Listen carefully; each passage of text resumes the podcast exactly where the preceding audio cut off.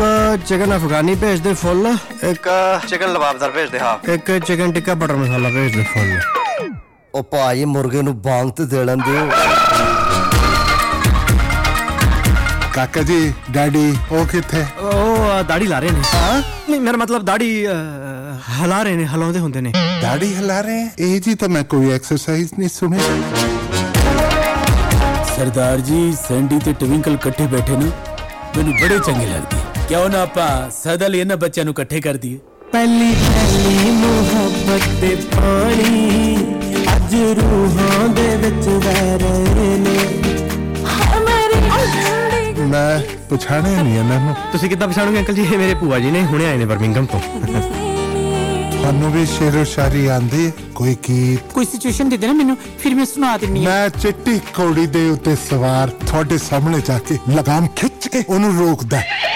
ਜਦ ਚੜਿਆ ਵੀਰਾ ਘੋੜੀ ਵੇ ਤੇਰੇ ਨਾਲ ਪੁਰਾਵਾਂ ਦੀ ਮੈਂ ਬਹੁਤ ਨਾਰਾਜ਼ ਹਾਂ ਤੁਹਾਡੇ ਤੋਂ। ਮੈਂ ਨਹੀਂ ਬੋਲਦਾ ਤੁਹਾਡੇ ਨਾਲ। ਟੁੱਟ ਕੇ ਨਾ ਵੇਜੀ ਵੀਰਨੋ ਪੈਣਾ ਵਰਗਾ ਸੌਕ ਨੂੰ ਕੋਈ। ਅੰਕਲ ਮੈਂ ਕਿਹਾ ਮੇਰਾ ਹੱਥ ਛੱਡੋ। ਹੁਣ ਤਾਂ ਚੂੜਾ ਪਾ ਕੇ ਛੱਡੋ। ਠੀਕ ਹੈ ਨਹੀਂ ਮੈਂ ਆਪਣੇ ਵੱਡੇ ਪੁੱਤਰ ਲਈ ਗੱਲ ਕਰ ਰਿਹਾ ਵੱਡੇ ਪੁੱਤਰ ਲਈ। ਪਰ ਸਰਦਾਰ ਜੀ ਤੁਸੀਂ ਦੱਸਿਆ ਤਾਂ ਹੈ ਨਹੀਂ ਬਈ ਤੁਹਾਡੇ ਦੋ ਪੁੱਤਰ। ਹੈ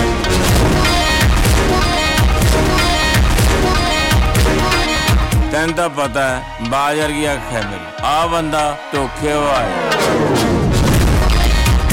ਤੁਸੀਂ ਮੇਰੇ ਤਾਈ ਜੀ ਬਣੋਗੇ ਹੈ ਆਈ ਮੀਨ ਹੈ ਆਂਟੀ ਪਲੀਜ਼ ਪਲੀਜ਼ ਚਲੇ ਨੇ ਪਿਆਰ ਨਾਲ ਕਹਿੰਦੀ ਮੰਨ ਜਾਨੀਆਂ ਨਹੀਂ ਤੂੰ ਮੇਰਾ ਦੋਸਤ ਹੈ ਮੇਰਾ ਭਰਾ ਹੈ ਮੇਰਾ ਬਾਪੂ ਹੈ ਮੇਰਾ ਸਾਡੂ ਹੈ ਕਿ ਮੇਰੀ ਮੇਰੀ ਸੱਸ ਹੈ ਤੂੰ ਤੂੰ ਹੈ ਕੀ ਹੈ ਯਾਰ ਉਧਰੋਂ ਟਿੰਕਲ ਪਿੱਟਦੀ ਹੈ ਮੈਂ ਵੀਰ ਜੀ ਨੂੰ ਜੇਠ ਕਹਾਂ ਕਿ ਮੰਮੀ ਜੀ ਕਹਾਂ ਹੁਣ ਕੀ ਹੋਊਗਾ ਹੁਣ ਹੋਊਗਾ ਵਿਆਹ ਮੇਰਾ ਟਵਿੰਕਲ ਨਾਲ ਤੇਰਾ ਅੰਕਲ ਨਾਲ ਐਨੀ ਹਾਓ ਮਿੱਟੀ ਪਾਓ ਐਨੀ ਹਾਓ ਮਿੱਟੀ ਪਾਓ ਸਾਰੇ ਮੇਰੇ ਪਿੱਛੇ ਪਿੱਛੇ ਇਹ ਖੁਸ਼ੀਆਂ ਉਹ ਕਾਕਾ ਹੌਲੀ ਤੱਕ ਆਲਾ ਕਿਤੇ ਟੈਚੀ ਸਟਾਰਟ ਨਾ ਹੋ ਐਨੀ ਹਾਓ ਮਿੱਟੀ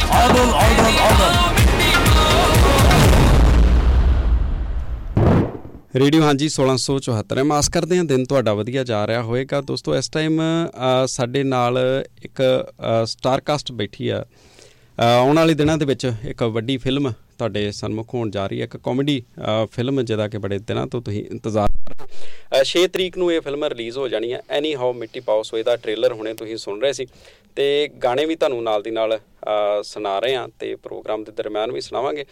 ਅੱਜ ਦੇ ਦਿਨ ਸਾਡੇ ਨਾਲ ਅ, ਸਟਾਰ ਕਾਸਟ ਸਾਡੇ ਕੋਲ ਪਹੁੰਚੀ ਹੈ ਇਸ ਫਿਲਮ ਦੀ ਜਿਹਦੇ ਵਿੱਚ ਕਿ ਕਰਮਜੀਤ ਅਨਮੋਲ ਜੀ ਅ, ਜਿਨ੍ਹਾਂ ਦੀਆਂ ਇੱਕ ਵਾਵਾ ਹੀ ਆਵਾਜ਼ਾਂ ਤੁਸੀਂ ਸੁਣੀਆਂ ਹੋਣਗੀਆਂ। ਪੰਜ ਅ, ਛੇ ਅਲੱਗ-ਅਲੱਗ ਤਰ੍ਹਾਂ ਦੀਆਂ ਆਵਾਜ਼ਾਂ ਇੱਕੋ ਹੀ ਫਿਲਮ ਦੇ ਵਿੱਚ ਤੇ ਮੈਨੂੰ ਲੱਗਦਾ ਵੀ ਇਹ ਇੱਕ ਹੀ ਬੰਦਾ ਕਰ ਸਕਦਾ। ਸੋ ਕਰਮਜੀਤ ਅਨਮੋਲ ਜੀ ਨੇ ਸਾਡੇ ਨਾਲ ਹਰੀਸ਼ ਵਰਮਾ ਜੀ ਨੇ ਸਾਡੇ ਨਾਲ ਅ, ਇਸ ਫਿਲਮ ਦੇ ਵਿੱਚ ਮੁੱਖ ਭੂਮਿਕਾ ਨਿਭਾ ਰਹੇ ਨੇ। ਤੇ ਨਾਲ ਨੇ ਅਮੈਰਾ ਦਸਤੂਰ ਜਰਨੈਲ ਭਾਜੀ ਤੇ ਉਪਕਾਰ ਸਿੰਘ ਜੀ ਜਿਹੜੇ ਕਿ ਇਸ ਫਿਲਮ ਦੇ ਅ, ਪ੍ਰੋਡਿਊਸਰ ਨੇ ਅ, ਜਿਨ੍ਹਾਂ ਨੇ ਪੈਸਾ ਲਾਇਆ ਵਾ ਇਸ ਫਿਲਮ ਦੇ ਉੱਤੇ ਤੇ ਇਹ ਫਿਲਮ ਹੁਣ ਤਿਆਰ-ਬਰ ਤਿਆਰ ਆ।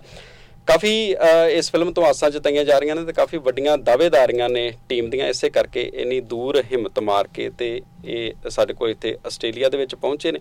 ਆਓ ਇਹਨਾਂ ਦੇ ਕੋਲੋਂ ਆਪਾਂ ਜਾਣਦੇ ਹਾਂ ਇਸ ਫਿਲਮ ਦੇ ਬਾਰੇ ਹੋਰ ਵਧੇਰੇ। ਭਾਜੀ ਸਭ ਤੋਂ ਪਹਿਲਾਂ ਤਾਂ ਸਵਾਗਤ ਤੁਹਾਡਾ ਕਰਮਜੀਤ ਭਾਜੀ ਜੀ ਆਇਆਂ ਨੂੰ। ਥੈਂਕ ਯੂ ਭਾਜੀ। ਹਾਂਜੀ ਰੇਡੀਓ ਸੁਣ ਰਹੇ ਸਾਰੇ ਸਰੋਤੇ ਨੂੰ ਮੇਰੇ ਵੱਲੋਂ ਪਿਆਰ ਭਰੀ ਸਤਿ ਸ਼੍ਰੀ ਅਕਾਲ। ਹਰੀਸ਼ ਭਾਜੀ ਸਤਿ ਸ਼੍ਰੀ ਅਕਾਲ।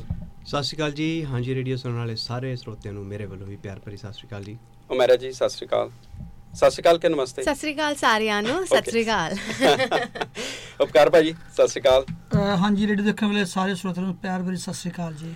ਜੀ ਜਰਨੈਲ ਭਾਜੀ। ਤੁਹਾਡਾ ਵੀ ਜੀ ਆਇਆਂ ਜੀ ਸਤਿ ਹਾਂਜੀ ਸ਼੍ਰੀ ਅਕਾਲ। ਰੇਡੀਓ ਹਾਂਜੀ ਦੇਖਦੇ ਸਾਰੇ ਦਰਸ਼ਕਾਂ ਨੂੰ ਤੇ ਹਾਂਜੀ ਰੇਡੀਓ ਟੀਮ ਨੂੰ ਮੇਰੇ ਵੱਲੋਂ ਸਤਿ ਸ਼੍ਰੀ ਅਕਾਲ ਜੀ। ਤੇ ਇੱਕ ਛੋਟਾ ਜਿਹਾ ਮਹਿਮਾਨ ਹੈ ਜੀ ਸਾਡੇ ਕੋਲ ਜੇ ਬਾਅਦ ਵਿੱਚ ਤੁਸੀਂ ਵੇਖੋਗੇ ਵੀਡੀਓ ਤੇ ਇਹ 'ਚ ਤੁਹਾਨੂੰ ਨਜ਼ਰ ਆਊਗਾ। ਸੋ ਜਰਨੈਲ ਭਾਜੀ ਨਾਲ ਟ੍ਰੇਨਿੰਗ ਦੇ ਰਹੇ ਆਪਣੇ ਫਰਜ਼ੰਦ ਨੂੰ। ਤੇ ਜ਼ੋਰਾਵਰ ਸਿੰਘ। ਜ਼ੋਰਾਵਰ ਸਿੰਘ ਸਾਡੇ ਨਾਲ ਇੱਥੇ। ਜ਼ੋਰਾਵਰ ਸਤਿ ਸ਼੍ਰੀ ਅਕਾਲ। ਸਤਿ ਸ੍ਰੀ ਅਕਾਲ। ਸੋ ਸਭ ਤੋਂ ਪਹਿਲਾਂ ਆਪਾਂ ਜ਼ੋਰਾਵਰ ਤੋਂ ਸ਼ੁਰੂ ਕਰਦੇ ਜ਼ੋਰਾਵਰ ਤੁਸੀਂ ਫਿਲਮ ਵੇਖੀ ਆ? ਹਾਂਜੀ? ਫਿਲਮ ਨਹੀਂ ਹੱਲੇ ਹੱਲੇ ਤੇ ਤਾਂ ਗਾਣੇ ਵੇਖੇ ਅੱਛਾ ਗਾਣੇ ਵੇਖੇ ਹਾਲੇ। ਕੈਸੇ ਲਗਾ? ਕਿਦਾਂ ਲੱਗਾ ਗਾਣਾ? ਠੀਕ। ਤੇ ਤੁਸੀਂ ਫਿਲਮ ਚ ਆਉਣਾ ਵਾ ਅੱਗੇ ਜਦੋਂ ਪਾਪਾ ਫਿਲਮ ਬਣਾਉਣਗੇ ਹੁਣ? ਹਾਂਜੀ? ਜੋਰ ਦੀ ਬੋਲ ਕੇ ਦੱਸੋ। ਜੋਰ ਦੀ। ਹਾਂਜੀ। ਓਕੇ ਸੋ ਜਰਨੈਲ ਭਾਈ ਨੇ ਵੇਖ ਲਓ ਜੀ ਬੰਦਾ ਅੱਗੇ ਤਿਆਰ ਕਰ ਲਿਆ ਜੇ ਲਿਆ ਕਰ ਲਿਆ। ਹੁਣ ਮਤਲਬ ਮਜਬੂਰੀ ਹੈ ਜਿੱਦਾਂ ਕਰਮਜੀਤ ਭਾਈ 6-6 ਰੋਲ ਇੱਕ ਬੰਦੇ ਕੋ ਕਰਾਉਣੇ ਪੈਂਦੇ ਆ। ਹੁਣ ਘਰ ਘਰ ਦੇ ਬੰਦੇ ਘਰ ਦੇ ਬੰਦੇ ਤਿਆਰ ਕਰਨੇ ਪੈਣੇ ਆ। ਭਾਈ ਫਿਲਮ ਦਾ ਟ੍ਰੇਲਰ ਵੇਖਿਆ ਹੁਣੇ ਆਪਾਂ ਸੁਣਿਆ ਚਲੋ ਰੇਡੀਓ ਵਾਲਿਆਂ ਨੇ ਸੁਣਿਆ। ਛੇ ਕਰਤਾਰ ਤੁਸੀਂ ਅਲੱਗ-ਅਲੱਗ ਕਰ ਰਹੇ ਹੋ ਰਾਤੀ ਵੀ ਤੁਸੀਂ ਦੱਸ ਰਹੇ ਛੇ ਫਿਲਮਾਂ ਭੁਗਤ ਜਾਣੀਆਂ ਹਨ ਭੁਗਤ ਜਾਣੀਆਂ ਜਰਨੈਲ ਭਾਜੀ ਉਹਨਾਂ ਨੇ ਵਧੀਆ ਸਕੀਮ ਲਾ ਲਈ। ਛੇ ਫਿਲਮਾਂ ਦਾ ਇੱਕ ਫਿਲਮ ਚ ਕਰ ਲਈ। ਇਨਸਟਾਲਮੈਂਟ ਸਭੀ ਹੋ ਗਏ। ਕਿੱਦਾਂ ਲੱਗਾ ਜਦੋਂ ਫਸਟ ਟਾਈਮ ਤੁਸੀਂ ਸੁਣਿਆ ਵੀ ਇਦਾਂ ਇੱਕ ਨਹੀਂ ਦੋ ਨਹੀਂ ਤਿੰਨ ਨਹੀਂ ਇਕੱਠੇ ਛੇ ਕਰਤਾਰ ਤੁਸੀਂ ਕਰ ਰਹੇ ਹੋ? ਬੜਾ ਚੰਗਾ ਲੱਗਿਆ ਜੀ ਕਿਉਂਕਿ ਮੈਂ ਬlesed ਆ ਕਿ ਮੇਰੇ ਤੇ ਭਰੋਸਾ ਕੀਤਾ ਇਹਨਾਂ ਨੇ ਟੀਮ ਨੇ। ਤੇ ਪੰਜਾਬੀ ਇੰਡਸਟਰੀ ਦੇ ਵਿੱਚ ਮੇਰਾ ਖਿਆਲ ਵੀ ਇਹ ਸ਼ਾਇਦ ਪਹਿਲੀ ਵਾਰ ਹੋ ਰਿਹਾ। ਪਹਿਲੀ ਵਾਰ ਆ। ਤੇ ਮੈਨੂੰ ਇਸ ਗੱਲ ਦੀ ਖੁਸ਼ੀ ਹੈ ਕਿ ਇਹ ਕੰਮ ਮੇਰੇ ਹਿੱਸੇ ਆਇਆ ਸਭ ਤੋਂ ਪਹਿਲਾਂ। ਤੇ ਬਾਕੀ ਟੀਮ ਦਾ ਧੰਨਵਾਦ ਕਿ ਇਹਨਾਂ ਨੇ ਮੇਰੇ ਤੇ ਭਰੋਸਾ ਕੀਤਾ। ਜਸ ਗਰੇਵਾਲ ਜਨਜੋਤ ਜਰਨੈਲ ਭਾਜੀ ਉਪਕਾਰ ਹੋਣਾ ਨੇ। ਸੋ ਮੈਨੂੰ ਬਹੁਤ ਮਜ਼ਾ ਆਇਆ ਜੀ ਕੰਮ ਕਰਕੇ। ਭਾਈ ਰਾਤੀ ਤੁਸੀਂ ਆਪਣਾ ਪ੍ਰੋਗਰਾਮ ਦੇ ਵਿੱਚ ਦੱਸ ਰਹੇ ਆਪਣੀ ਜਰਨੀ ਦੇ ਬਾਰੇ। ਕਿ ਕਿੱਥੋਂ ਇੱਕ ਛੋਟੇ ਜਿਹੇ ਪਿੰਡ ਤੋਂ ਉੱਠ ਕੇ ਤੇ ਹੁਣ ਇੱਥੋਂ ਤੱਕ ਤੁਸੀਂ ਜਹਾਜ਼ਾਂ ਦਾ ਸਾਰਾ ਸਫ਼ਰ ਕਰਨਾ ਉਹ ਸਟਰਗਲਿੰਗ ਤੁਸੀਂ ਆਪਣਾ ਟਾਈਮ ਤੁਸੀਂ ਦੱਸ ਰਹੇ ਜੀ ਜੀ। ਕਿੱਦਾਂ ਮਤਲਬ ਜੇ ਕਿਸੇ ਨੇ ਇਸ ਚੀਜ਼ ਨੂੰ ਐਨਾਲਿਸਿਸ ਕਰਨਾ ਹੋਵੇ ਕਿ ਕਿਸਮਤ ਆ ਮਿਹਨਤ ਆ ਕੀ ਹੈ ਕੀ ਕਹਾਣੀ? ਦੇਖੋ ਜੀ ਕਿਸਮਤ ਜਿਹੜੀ ਹੁੰਦੀ ਹੈ ਉਹ ਲਿਫਟ ਹੁੰਦੀ ਹੈ ਕਹਿੰਦੇ ਜਿਹੜੀ ਮਿਹਨਤ ਆ ਉਹ ਪੌੜੀਆਂ ਹੁੰਦੀਆਂ ਨੇ। ਵਾਹ। ਲਿਫਟ ਕਿਤੇ ਵੀ ਬੰਦ ਹੋ ਸਕਦੀ ਹੈ। ਹੂੰ। ਤੇ ਪੌੜੀਆਂ ਤੁਹਾਨੂੰ ਸਿਰੇ ਤੱਕ ਲਈ ਜਾਂਦੀਆਂ ਨੇ। ਵਾਹ। ਤੇ ਮਿਹਨਤ ਹੈ ਜਿਹੜੀ ਮਿਹਨਤ ਹਮੇਸ਼ਾ ਕਰਦੇ ਰਹਿਣਾ ਚਾਹੀਦਾ। ਤੇ ਮਿਹਨਤ ਇੱਕ ਦਿਨ ਤੁਹਾਨੂੰ ਕਿਉਂਕਿ ਤੁਹਾਡੇ ਇੱਕ ਨਾ ਮਾਈਂਡ 'ਚ ਜਾਂ ਦਿਲ ਦੇ ਵਿੱਚ ਤੁਹਾਡੇ ਨਫ਼ਰਤ ਕਿਸੇ ਪ੍ਰਤੀ ਜਾਂ ਕੋਈ ਇਹ ਨਹੀਂ ਵੀ ਕਿਸੇ ਨੂੰ ਦਬਾ ਕੇ ਆਉਣਾ।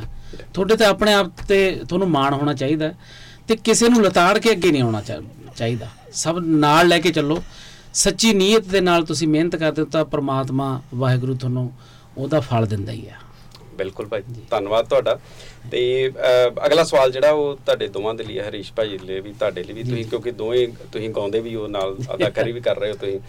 ਕਈ ਫਿਲਮਾਂ ਨਾ ਆਮ ਵੇਖ ਕੇ ਤੇ ਇਦਾਂ ਪ੍ਰਤੀਤ ਹੁੰਦਾ ਵੀ ਜਿੱਦਾਂ ਇੱਕ ਡੀਲ ਜੀ ਹੋਈ ਆ ਵੀ ਤੁਸੀਂ ਅਦਾਕਾਰੀ ਤੇ ਕਰਨੀ ਕਰਨੀ ਨਾਲ ਦੋ ਗਾਣੇ ਗਾਣੇ ਵੀ। ਤੁਹਾਡੇ ਚ ਉਹ ਚੀਜ਼ ਨਹੀਂ ਮਤਲਬ ਨਜ਼ਰ ਆਉਂਦੀ?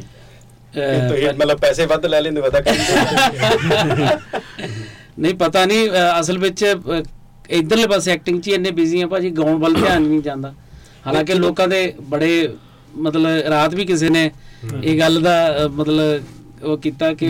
ਹਾਂ ਕਿ ਤੁਸੀਂ ਗਾਉਂਦੇ ਕਿਉਂ ਨਹੀਂ ਹਨਾ ਪਰ ਮੈਂ ਹੁਣ ਗਾਣੇ ਗੁਣੇ ਕੀਤੇ ਆ ਭਾਜੀ ਕਾਫੀ। ਤੇ ਹੁਣ ਆਉਣ ਵਾਲੇ ਸਮੇਂ 'ਚ ਆਉਣਗੇ ਕਾਫੀ ਗਾਣੇ ਨਹੀਂ ਉਦਾਂ ਤੁਸੀਂ ਕਰਦੇ ਰਹਿੰਦੇ ਹੋ ਪਰ ਫਿਲਮਾਂ ਦੇ ਵਿੱਚ ਗਾਣੇ ਤੁਹਾਡੇ ਉਸ ਹਿਸਾਬ ਨਾਲ ਜਿੱਦਾਂ ਨਾਰਮਲੀ ਹੁੰਦਾ ਵੀ ਐਕਟਰ ਫਿਲਮ ਚ ਆਇਆ। ਤੇ ਉਹ ਪੱਕਾ ਹੀ ਹੁੰਦਾ ਵੀ ਇਹਦਾ ਤੇ ਗਾਣਾ ਤੇ ਚਲੋ ਆਉਣਾ ਹੀ ਆਉਣਾ ਵਾ ਹਾਂਜੀ ਹਾਂਜੀ ਪਤਾ ਨਹੀਂ ਉਹਨੇ ਜਰਨੈਲ ਭਾਜੀ ਹੁਣੀ ਦੱਸ ਸਕਦੇ ਨੇ, ਪਤਾ ਨਹੀਂ ਤਾਂ ਆਵਾਜ਼ ਨਹੀਂ ਵਧੀਆ ਲੱਗ ਰਹੀ ਹੋਣੀ। ਨਹੀਂ, ਉਹਦੇ ਵੈਸੇ ਵੱਖਰੇ ਪੈਸੇ ਲੈਂਦੇ ਹੋ ਕੌਣ? ਦੇ ਆਪਣੇ ਆਪ ਤੇ ਜੀ ਬੰਦਿਆਂ ਦੇ ਕ- ਕਈਆਂ ਤੋਂ ਨਹੀਂ ਵੀ ਲਈਦੇ ਕਈਆਂ ਤੋਂ ਲੈ बजट तो ਲਈਦੇ बहुत ऊपर जाएगा ना छह किरदार फिर गाना भी मतलब ਹਾਂ ਨਹੀਂ ਇਹ ਇਹ ਤਾਂ ਇਹ ਤਾਂ ਹੈਗਾ ਹਰੀਸ਼ ਭਾਈ ਤੁਹਾਡੇ ਲਈ ਵੀ ਇਹੋ ਹੀ ਸਵਾਲ ਹੀ ਕਿਉਂਕਿ ਤੁਹਾਡੇ ਵੀ ਆਮ ਜਦੋਂ ਹੀਰੋ ਆਉਂਦਾ ਤੇ ਫਿਰ ਉਹਦਾ ਗਾਣਾ ਵੀ ਆਉਂਦਾ ਹੀ ਆਉਂਦਾ ਤੁਸੀਂ ਇੱਕ ਗਾਣਾ ਕੀਤਾ ਬੜਾ ਵਧੀਆ ਉਹਨੂੰ ਰਿਸਪੌਂਸ ਮਿਲਿਆ ਬਾਅਦ ਚ ਤੁਸੀਂ ਕਦੇ ਕੋਈ ਮਤਲਬ ਵਿਚਾਰ ਨਹੀਂ ਬਣਿਆ ਜਾਂ ਮੌਕਾ ਨਹੀਂ ਬਣਿਆ ਨਹੀਂ ਮੈਂ ਭਾਜੀ ਅ, ਤਿੰਨ ਚਾਰ ਗਾਣੇ ਕੀਤੇ ਆ ਤੇ ਗਾਣੇ ਤਾਂ ਦਰਅਸਲ ਕੀ ਹੁੰਦਾ ਮੇਰਾ ਅ, ਪਹਿਲਾਂ ਹਾਲਾ- ਹਾਲਾਂਕਿ ਮੈਂ ਚੜਿਆ ਪਹਿਲੀ ਵਾਰੀ ਸਟੇਜ ਤੇ ਜਦੋਂ ਸੀ 6ਵੀਂ ਕਲਾਸ 'ਚ ਮੈਂ ਉਦੋਂ ਸਿੰਗਿੰਗ ਹੀ ਕੀਤੀ ਸੀ ਜੀ। ਸਕੂਲ ਦੇ ਐਨੂਅਲ ਫੰਕਸ਼ਨ 'ਚ ਤੇ ਗਾਇਆ ਹੀ ਸੀ। ਪਰ ਹੌਲੀ ਹੌਲੀ ਚੱਲਦੇ ਹੋਏ ਫਿਰ ਥੀਏਟਰ ਵੱਲ ਨੂੰ ਰੁਝਾਨ ਹੋਇਆ। ਫਿਰ ਮੈਂ ਐਕਟਿੰਗ ਵੱਲ ਨੂੰ ਮੇਰਾ ਜ਼ਿਆਦਾ ਰੁਝਾਨ ਹੋ ਗਿਆ। ਪਰ ਮੈਂ ਨਾਟਕਾਂ 'ਚ ਵੀ ਗਾਉਂਦਾ ਰਿਹਾ ਪਿੱਛੇ ਬਟ ਗਾਉਣਾ ਮੇਰਾ ਸ਼ੌਂਕ ਰਿਹਾ। ਤੇ ਮੈਨੂੰ ਦਰਅਸਲ ਹੁੰਦਾ ਕੀ ਹੈ ਕਿ ਜਦੋਂ ਮੈਨੂੰ ਐਂ ਲੱਗਦਾ ਕਿ ਇਹ ਗਾਣਾ ਮੈਂ ਨਿਭਾ ਸਕਦਾ ਨਿਭਾਇਆ ਜਾਊਗਾ ਮੇਰੇ ਕੋਲੋਂ ਕਿਉਂਕਿ ਮੈਂ ਸਿੰਗਿੰਗ ਦੀ ਟ੍ਰੇਨਿੰਗ ਕੋਈ ਨਹੀਂ ਲਈ ਹੋਈ। ਜੀ। ਤੇ ਸਿੱਖਿਆ ਨਹੀਂ ਹੋਇਆ ਮੈਨੂੰ ਵਾਜਾ ਆਉਂਦਾ ਨਹੀਂ। ਪਰ ਕੁਝ ਗਾਣੇ ਇਦਾਂ ਲੱਗਦਾ ਕਿ ਹਾਂ ਮੈਨੂੰ ਬਹੁਤ ਅੱਛੇ ਲੱਗਦੇ ਨੇ। ਮੈਨੂੰ ਲੱਗਦਾ ਵੀ ਮੈਂ ਇਹਨਾਂ ਨੂੰ ਕਿਸੇ ਹੱਦ ਤੱਕ ਨਿਭਾ ਸਕਦਾ ਫਿਰ ਮੈਂ ਜ਼ਰੂਰ ਉਹਨੂੰ ਗਾਉਣ ਦੀ ਕੋਸ਼ਿਸ਼ ਕਰਦਾ। ਤਿੰਨ ਚਾਰ ਗਾਣੇ ਗਾਏ ਮੈਂ ਠੀਕ ਪਸੰਦ ਕੀਤੇ ਆ ਪਿਆਰ ਮਿਲਿਆ ਮੈਨੂੰ ਉਹਨਾਂ ਦਾ। ਇੱਕ ਗਾਣਾ ਤਾਂ ਕਾਫੀ ਜ਼ਿਆਦਾ ਪਸੰਦ ਕੀਤਾ ਇੱਕ ਵਾਰੀ ਹੋਰ ਸੋਚ ਲਾ। ਜੀ। ਫਿਲਮਾਂ ਦਾ ਜਿਹੜਾ ਹੈ ਜੀ ਫਿਲਮਾਂ ਦੇ ਵਿੱਚ ਪਲੇਬੈਕ ਸਿੰਗਿੰਗ ਹੈ ਜਿਹੜੀ ਜਿਹੜੀ ਉਹ ਅਕਸਰ ਮੈਨੂੰ ਲੱਗਦਾ ਹੈ ਕਿ ਅ, ਜੋ ਵੀ ਕੋਈ ਡਾਇਰੈਕਟਰ ਜਾਂ ਪ੍ਰੋਡਿਊਸਰ ਫਿਲਮ ਨੂੰ ਉਹਦੇ ਬਾਰੇ ਸੋਚਦੇ ਨੇ ਉਹਨਾਂ ਨੂੰ ਇਹ ਲੱਗਦਾ ਕਿ ਆਹ ਗਾਣਾ ਇੱਕ ਫ- ਫਲਾਣੀ ਕਿਸਮ ਦਾ ਗਾਣਾ ਇੱਕ ਫਲਾਣੀ ਸਿੰਗਰ ਦੀ ਆਵਾਜ਼ 'ਚ ਚੰਗਾ ਲੱਗੂਗਾ। ਜੀ। ਫਿਰ ਉਹ ਇਸ ਕਰਕੇ ਮੈਂ ਵੀ ਉਸ 'ਚ ਕੋਈ ਦਖਲ ਅੰਦਾਜ਼ੀ ਨਹੀਂ ਦਿੰਦਾ। ਜੇ ਮੈਨੂੰ ਕੋਈ ਕਹੂਗਾ ਕਿ ਹਾਂ ਇਹ ਗਾਣਾ ਤੁਸੀਂ ਗਾ ਦਿਓ ਮੈਂ ਡੈਫੀਨਿਟਲੀ ਗਾ ਦੂੰਗਾ ਜੀ. ਪਰ ਪਰ ਮੈਂ ਕੋਈ ਐਵੇਂ ਜ਼ੋਰ ਨਹੀਂ ਕਿਸੇ ਨੂੰ ਕਹਿੰਦਾ ਕਿ ਮੈਂ ਗਾਉਣਾ ਹੈ ਅਗਲੀ- ਅਗਲੀ ਫਿਲਮ ਜਨਾਲ ਭਾਜੀ ਕਹਿ ਦਿਓ ਫਿਰ ਇਹਨੂੰ ਵੀ ਗਾ ਦਿਓ। ਮੈਨੂੰ ਕਹਿ ਦੇ ਵੀ ਫਿਰ ਮੈਂ ਗਾ ਸੋ ਤੁ- ਤੁਹਾਡੇ ਦੋਵਾਂ ਦੀ ਕਹਿਆ ਤੋਂ ਬਗੈਰ ਮੈਂ ਇੱਕ ਚੀਜ਼ ਜਿਹੜੀ ਐਨਾਲਿਸਿਸ ਕੀਤੀ ਤੁਹਾਡੇ ਆਨਸਰ ਤੋਂ ਵੀ ਤੁਸੀਂ ਮਤਲਬ ਫਿਰ ਉਹ ਚਿੱਚੜ ਟਾਈਪ ਨਹੀਂ ਹੋ ਵੀ ਸਾਡਾ ਪਾਓ ਹੀ ਪਾਓ ਸਾਡਾ ਪਾਓ ਹੀ। ਪਾਓ ਹੈ ਨਾ? ਵੀ ਇਹ ਚੀਜ਼ ਚਲੋ ਤੁਸੀਂ ਨਹੀਂ ਕਹਿ ਸਕਦੇ। ਮੈਨੂੰ ਨਾ ਕਈ ਵਾਰੀ ਤਾਂ ਉਹ ਗਾਣਾ ਸੁਣ ਕੇ ਨਾ ਜਿੱਦਾਂ ਇੱਕ ਵਾਰੀ ਹੋਰ ਸੋਚ ਲੈ। ਜੀ। ਤੇ ਮੈਨੂੰ ਇਦਾਂ ਲੱਗਦਾ ਹੁੰਦਾ ਵੀ ਉਹਨੇ ਸੋਚ ਹੀ ਲਿਆ ਸ਼ਾਇਦ ਵੀ ਤੁਸੀਂ ਗਾਂ ਮੈਂ ਨਾ ਭਾਜੀ, ਜਦੋਂ ਇਹ ਗਾਣਾ ਫਾਈਨਲ ਕੀਤਾ ਸੀ ਨਾ, ਇਹਦਾ ਟਾਈਟਲ ਵੀ ਇੱਕ ਵਾਰੀ ਹੋਰ ਸੋਚ ਲੈ। ਗਾਉਣ ਤੋਂ ਪਹਿਲਾਂ ਵੀ ਮੈਨੂੰ ਕਈਆਂ ਨੇ ਕਿਹਾ ਇੱਕ ਵਾਰੀ ਹੋਰ ਸੋਚ ਲੈ। ਵੀ ਦੇਖ ਲਾ, ਪੰਗਾ ਨਾ ਲੈ ਬੈਠੀ ਦਰਅਸਲ ਹੋਇਆ ਕਿ ਮੈਂ ਅਨੁਰਾਗ ਭਾਜੀ ਹੋਰਾਂ, ਜਿਨ੍ਹਾਂ ਨੇ ਬੜੀਆਂ ਸੋਹਣੀਆਂ ਫਿਲਮਾਂ ਦਿੱਤੀਆਂ ਆਪਣੇ 1984 ਪੰਜਾਬ 1984 ਉਹਨਾਂ ਨੇ ਬਣਾਈ ਫਿਰ ਜੱਟ ਐਂਡ ਜੂਲੀਅਟ। ਇਸ- ਮੇਰੀ ਫਿਲਮ ਯਾਰ ਅਨਮੁੱਲੇ ਉਹਨਾਂ ਨੂੰ ਮੈਂ ਇੱਕ ਵਾਰੀ ਉਹਨਾਂ ਨਾਲ ਵਧੀਆ ਸਾਂਝ ਰਹੀ ਮੇਰੀ ਤੇ ਭਾਜੀ ਨੂੰ ਮੈਂ ਪੁੱਛਿਆ ਮੈਂ ਕਿਹਾ ਭਾਜੀ ਮੈਂ ਗਾਉਣਾ। ਮੈਨੂੰ ਕਹਿੰਦੇ ਯਾਰ ਠੀਕ ਤੇਰਾ ਚੱਲੀ ਜਾਂਦਾ ਐਕਟਿੰਗ 'ਚ ਕਾਹਨੂੰ ਪੰਗਾ ਲੈਣਾ? ਤੇ ਫਿਰ ਮੈਂ ਉਹਨਾਂ ਨੂੰ ਸੁਣਾਇਆ ਮੈਂ ਕਿਹਾ ਮੈਂ ਇਦਾਂ ਗਾਉਂਦਾ ਜੀ। ਫਿਰ ਉਹ ਕਹਿੰਦੇ ਨਹੀਂ ਯਾਰ ਤੂੰ ਠੀਕ ਗਾਉਣਾ ਚੱਲ ਆਪਾਂ ਦੇਖਦੇ। ਫਿਰ ਉਹ ਗਾਣਾ ਉਹਨਾਂ ਨੂੰ ਪਸੰਦ ਆਇਆ ਫਿਰ ਮੈਂ ਕਿਹਾ ਜੀ ਵੀਡੀਓ ਬਣਾ ਦਿਓ ਤੁਸੀਂ। ਭਾਜੀ ਨੇ ਹੀ ਵੀਡੀਓ ਬਣਾਈ ਬਿਨਾਂ ਕੁਝ ਵੀ ਉਹਨਾਂ ਨੇ ਐਕਸਪੈਕਟੇਸ਼ਨ ਰੱਖਿਆ ਤੇ ਗਾਣਾ ਬਹੁਤ ਸੋਹਣਾ ਬਣਾ ਕੇ ਦਿੱਤਾ। ਮੈਂ ਮੈਂ ਬlesed ਹਾਂ ਬਈ ਮੈਂ ਗਾਇਆ ਤੇ ਪਸੰਦ ਆ ਗਿਆ ਸਾਰਿਆਂ ਨੂੰ। ਪਸੰਦ ਆ ਗਿਆ। ਨਹੀਂ ਉਹ ਇਸੇ ਕਰਕੇ ਉਹ ਇੱਕ ਤੇ ਹੁੰਦਾ ਨਾ ਕਿ ਬੰਦਾ ਦਾ ਪਸੰਦ ਵੀ ਨਾ ਆਵੇ। ਹੁਣ ਦੋਵਾਂ ਦੇ ਗਾਣੇ ਜਿਹੜੇ ਪ੍ਰਵਾਨ ਚੜੇ ਨੇ ਤੁਹਾਡੇ ਲੋਕਾਂ ਦੇ ਮਨ ਚੋਂ ਫਿਰ ਵੀ ਤੁਹਾਡੇ ਘੱਟ ਗਾਣੇ ਤਾਂ ਕਰਕੇ ਇਹ ਸਵਾਲ ਸ਼ਾਇਦ ਸਾਰਿਆਂ ਦਾ ਆ ਜਾਂਦਾ। ਮੇਰਾ ਜੀ ਤੁਸੀਂ ਅ, ਵੀ ਗਾਉਣ ਦਾ ਰੱਖਦੇ ਹੋ ਸ਼ੌਂਕ नहीं नहीं मैं सिर्फ एक्टिंग करती हूँ फिलहाल पहले तो पंजाबी तो सीखने दो थोड़ा थोड़ा फिर मैं देखूंगी गाने के बारे में ਅੱਛਾ ਮੈਂ ਨਾ ਰਾਤੀ ਪ੍ਰੋਗਰਾਮ 'ਚ ਨੋਟ ਕਰ ਰਿਹਾ ਤੁਸੀਂ ਪੰਜਾਬੀ ਸਮਝਦੇ ਜਾਂਦੇ ਹੋ ਨਾ हाँ मैं पंजाबी अभी बिल्कुल समझती हूँ ਓਕੇ ਮੈਂ ਰਾਤੀ ਪ੍ਰੋਗਰਾਮ 'ਚ ਭਾਈ ਨੋਟ ਕਰ ਰਿਹਾ ਸੀ ਵੀ ਉਹ ਜ- ਜਿੱਦਾਂ ਨਾ ਕਈ ਐਕਸਪ੍ਰੈਸ਼ਨਸ ਤੋਂ ਚੀਜ਼ਾਂ ਪਤਾ ਲੱਗ ਜਾਂਦੀਆਂ ਮੈਨੂੰ ਲੱਗਦਾ ਵੀ ਕਈ ਇਹਨਾਂ ਦੇ ਉੱਤੋਂ ਦੀ ਲੰਘ ਰਹੀਆਂ ਸਹੀ ਵਾਕਈ ਇਦਾਂ ਹੁੰਦਾ ਹੈ ਉਹ ਬੰਦੇ ਦੇ ਹੱਸਣ ਦਾ ਸਟਾਈਲ ਵੱਖਰਾ ਹੋ ਜਾਂਦਾ ਜਦੋਂ ਤੁਹਾਨੂੰ ਕੋਈ ਗੱਲ ਜਿਹੜੀ ਉਹ ਜਿਵੇਂ ਸਾਡਾ ਅੰਗਰੇਜ਼ੀ ਤੋਂ ਹੋ ਜਾਂਦਾ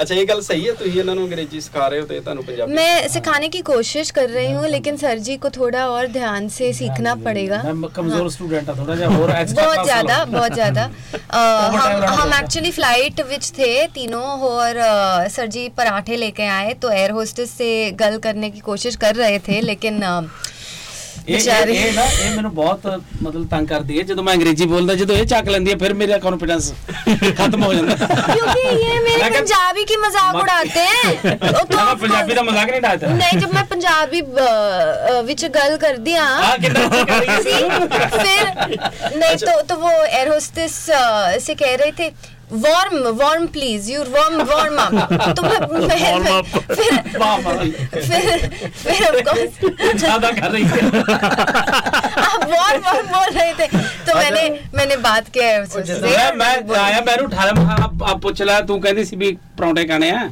ਵੀ ਆ ਜਿਹੜੇ ਲੈਂਦੇ ਵੀ ਇਹਨੂੰ ਦੱਸ ਵੀ ਗਰਮ ਕਰਾ ਕੇ ਉਹ ਕਹਿੰਦੀ ਵੀ ਇਕੱਠੇ ਹੀ ਲੈ ਆਵਾਂ ਜਾਂ ਕੁਛ ਇਹ ਇਹ ਇਹਨੇ ਅੜਜਾ ਲਿਆ ਇਹਨਾਂ ਨੇ ਪੂਰਾ ਮੈਨੂੰ ਦਿੱਤਾ। ਜਿੱਦਾਂ ਜਿੱਦਾਂ ਤੁਸੀਂ ਗੱਲ ਕੀਤੀ ਸੀ ਨਾ ਵੀ ਅਮਾਇਰਾ ਦੇ ਕੱਲ ਐਕਸਪ੍ਰੈਸ਼ਨ ਹੋਰ ਜਿਹੇ ਹੋ ਸੀ ਉਦਾਂ ਹੀ ਕਰਮਜੀਤ ਭਾਈ ਦੇ ਮੈਂ ਮੈਂ ਐਗਰੀ ਕਰਦਾ ਮੈਂ ਕਿਹਾ ਵੀ ਮੈਂ ਤਾਂ ਜਿਵੇਂ ਸਾਡੇ ਅੰਗਰੇਜ਼ੀ ਤੋਂ ਭਾਜੀ ਕਰਮਜੀਤ ਦੇ ਨਾ ਸੱਚੀ ਮੰਨਿਓ ਮੈਂ ਦੇਖ ਰਿਹਾ ਦੂਰੋਂ ਭਾਜੀ ਕਰਮਜੀਤ ਦੇ ਐਕਸਪ੍ਰੈਸ਼ਨ ਡੌਰ ਭੋਰ ਜੀ ਕਹਿੰਦੇ ਕਹਿੰਦੇ ਪਰਾਂਠੇ ਵਾਰਮ।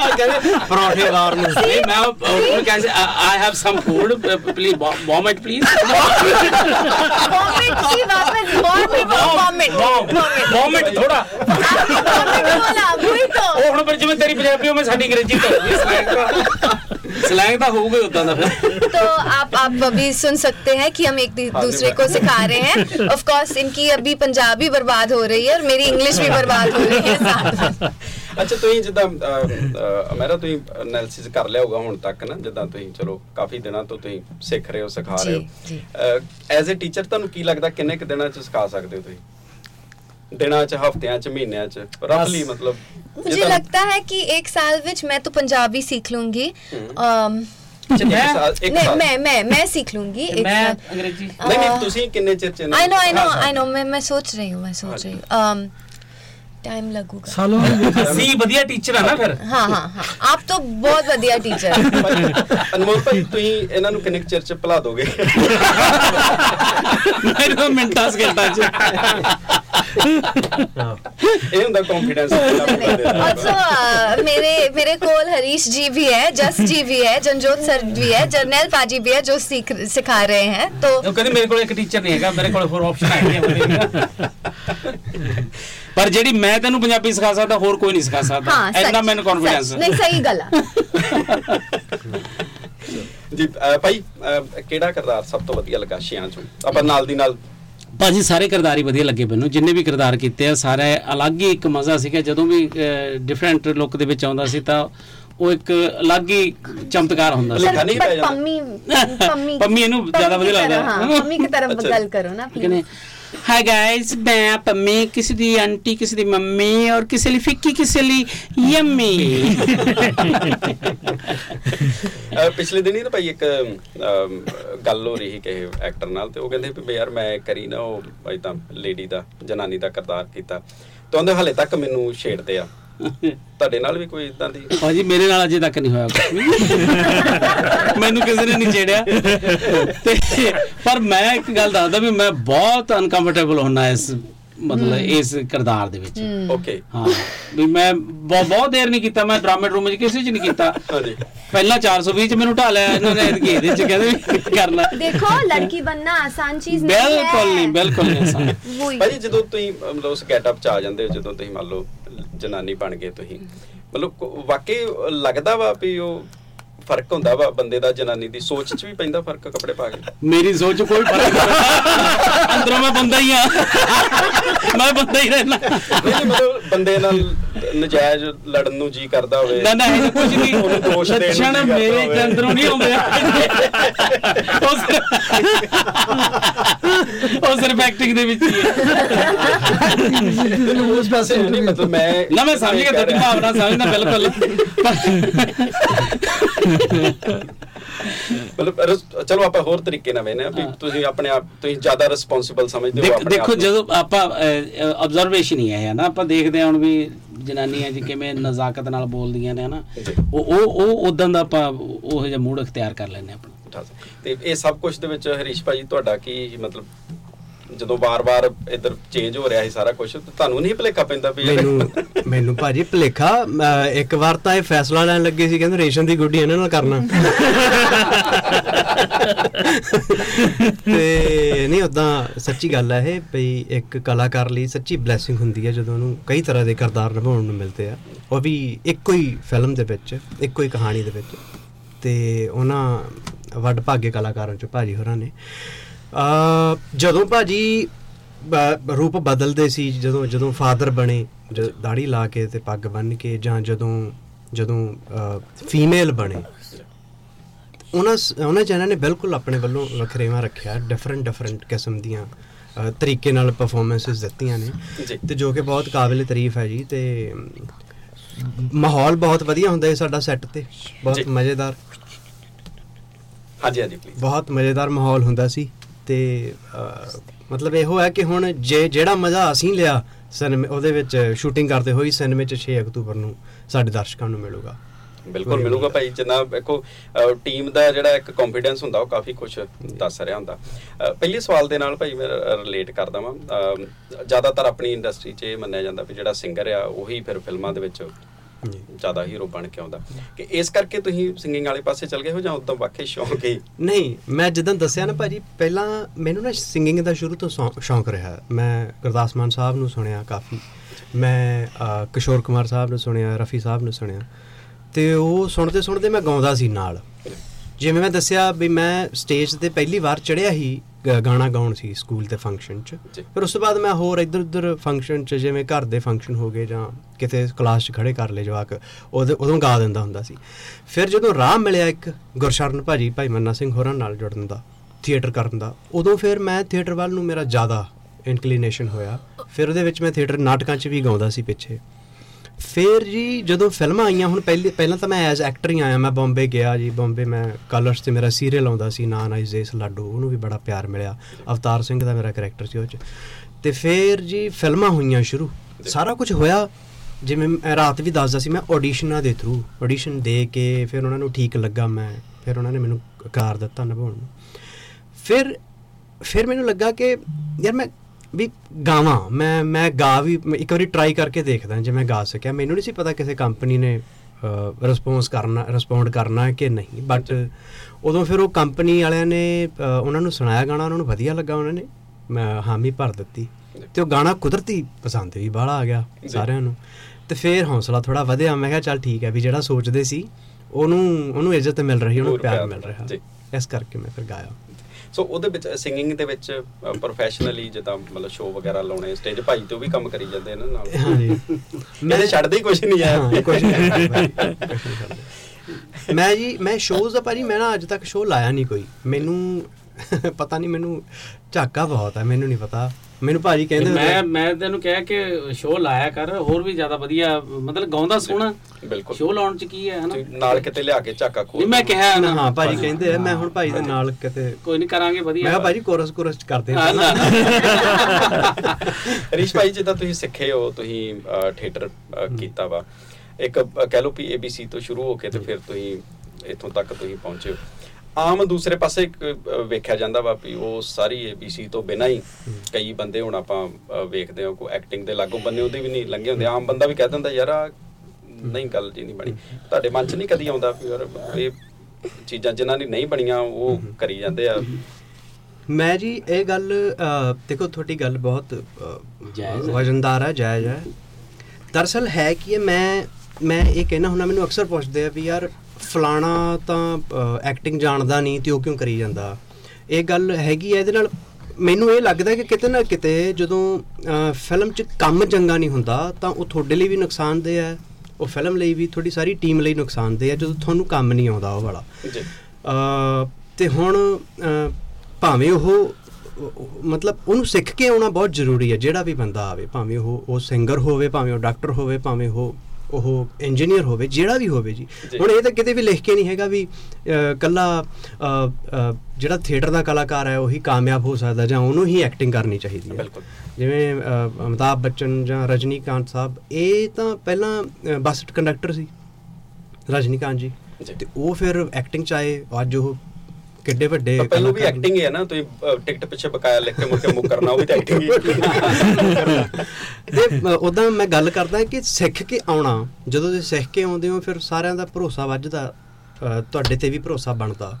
ਫਿਰ ਉਹ ਤੁਹਾਡੀ ਟੀਮ ਲਈ ਵੀ ਵਧੀਆ ਹੁੰਦਾ। ਹੁਣ ਮੈਂ ਜੇ ਥੀਏਟਰ ਕੀਤਾ ਤਾਂ ਉਹਨੇ ਕਿਤੇ ਨਾ ਕਿਤੇ ਮੇਰੀ ਮਦਦ ਕੀਤੀ ਹੈ ਜੀ ਕਿ ਮੈਂ ਬਿਨਾ ਸਿੰਗਰ ਹੋਇਆ ਮੈਂ ਫਿਲਮਾਂ 'ਚ ਆਇਆ ਤੇ ਹੌਲੀ ਹੌਲੀ ਹੌਲੀ ਹੌਲੀ ਮੈਂ ਦਿਲਾਂ 'ਚ ਵੜਨ ਦੀ ਕੋਸ਼ਿਸ਼ ਕਰ ਰਿਹਾ ਜਗ੍ਹਾ ਐਕਚੁਅਲੀ। ਸਿੰਗਰਾਂ ਦਾ ਭਾਜੀ ਮੈਂ ਤੁਹਾਨੂੰ ਦੱਸਦਾ ਵੀ ਇਹ ਸ਼ੁਰੂ ਤੋਂ ਹੀ ਪੰਜਾਬੀ ਸਿਨੇਮਾ ਜਿਹੜਾ ਸਿੰਗਰਾਂ ਦਾ ਮੁਤਾਜ ਰਿਹਾ ਜੀ ਬਿਲਕੁਲ। ਕਿਉਂਕਿ ਫਿਲਮਾਂ ਵਾਸਤੇ ਕੀ ਹੁੰਦਾ ਸੀਗਾ ਕਿ ਇੱਕ ਚਿਹਰਾ ਪੰਜਾਬੀ ਚਾਹੀਦਾ ਸਾਨੂੰ ਜਿਹੜਾ ਫੇਮਸ ਹੋਵੇ। ਜੀ।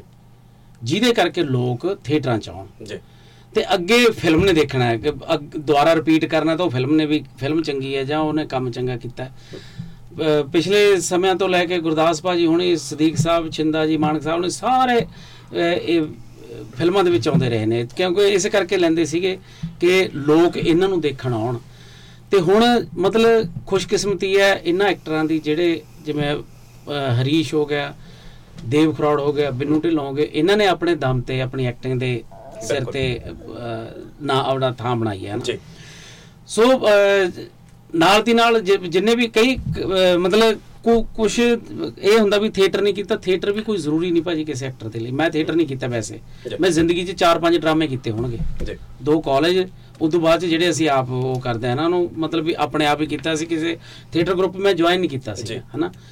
ਪਰ ਇਹ ਇਹ ਨਹੀਂ ਹੈਗਾ ਕਿ ਜਿਹੜਾ ਜਿਹੜੀ ਇੱਕ ਕਲਾ ਕਲਾ ਹੁੰਦੀ ਹੈ ਕੋਈ ਵੀ ਬੰਦਾ ਅਨਪੜ੍ਹ ਜੇ ਕੋਈ ਉਹ ਚਾਹਲੇ ਵੀ ਮੈਂ ਜਹਾਜ਼ ਚਲਾਉਣਾ ਸਿੱਖਣਾ ਉਹ ਜਹਾਜ਼ ਚਲਾਉਣਾ ਸਿੱਖ ਲੂਗਾ ਪਰ ਜਿਹੜਾ ਬੰਦਾ ਨਾਨ ਐਕਟਰ ਜਾਂ ਕੋਈ ਨਾਨ ਸਿੰਗਰ ਉਹ ਆਰਟਿਸਟ ਨਹੀਂ ਬਣ ਸਕਦਾ। ਹਮ, ਆਰਟਿਸਟ ਜਿਹੜੀ ਕਲਾ ਹੈ ਕਲਾ ਨੂੰ ਤਰਾਸ਼ਿਆ ਜਾ ਸਕਦਾ ਪਰ ਉਹ ਕਿਸੇ 'ਚ ਪਾਈ ਨਹੀਂ ਜਾ ਸਕਦੀ। ਨਹੀਂ ਪਾਈ ਜਾ ਸਕਦੀ। ਬਿਲਕੁਲ ਸਹੀ ਗੱਲ ਹੈ। ਕਿਉਂਕਿ ਥੀਏਟਰ ਹੈ ਜਿਹੜਾ ਉਹ ਤਰਾਸ਼ਦਾ ਹੈ।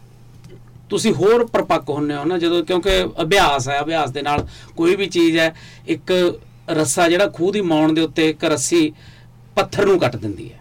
ਉਹ ਰਿਆਜ਼ ਹੈ ਉਹ। ਡੇਲੀ ਦਾ ਕੰਮ ਜਿਹੜਾ ਹੁੰਦਾ ਨਾ ਉਹ ਉਹ ਰਿਆਜ਼ ਦੇ ਨਾਲ ਤੁਸੀਂ ਬਹੁਤ ਕੁਝ ਜਿਹੜੀ ਕਲਾ ਹੈ ਰਿਆਜ਼ ਨਾਲ ਨਿਖਾਰ ਸਕਦੇ ਹੋ।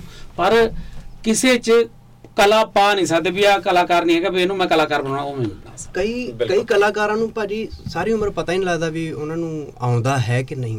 ਇਹ ਵੀ ਬੜਾ ਦੁਖਾਂਤ ਹੈ। ਹਾਂ।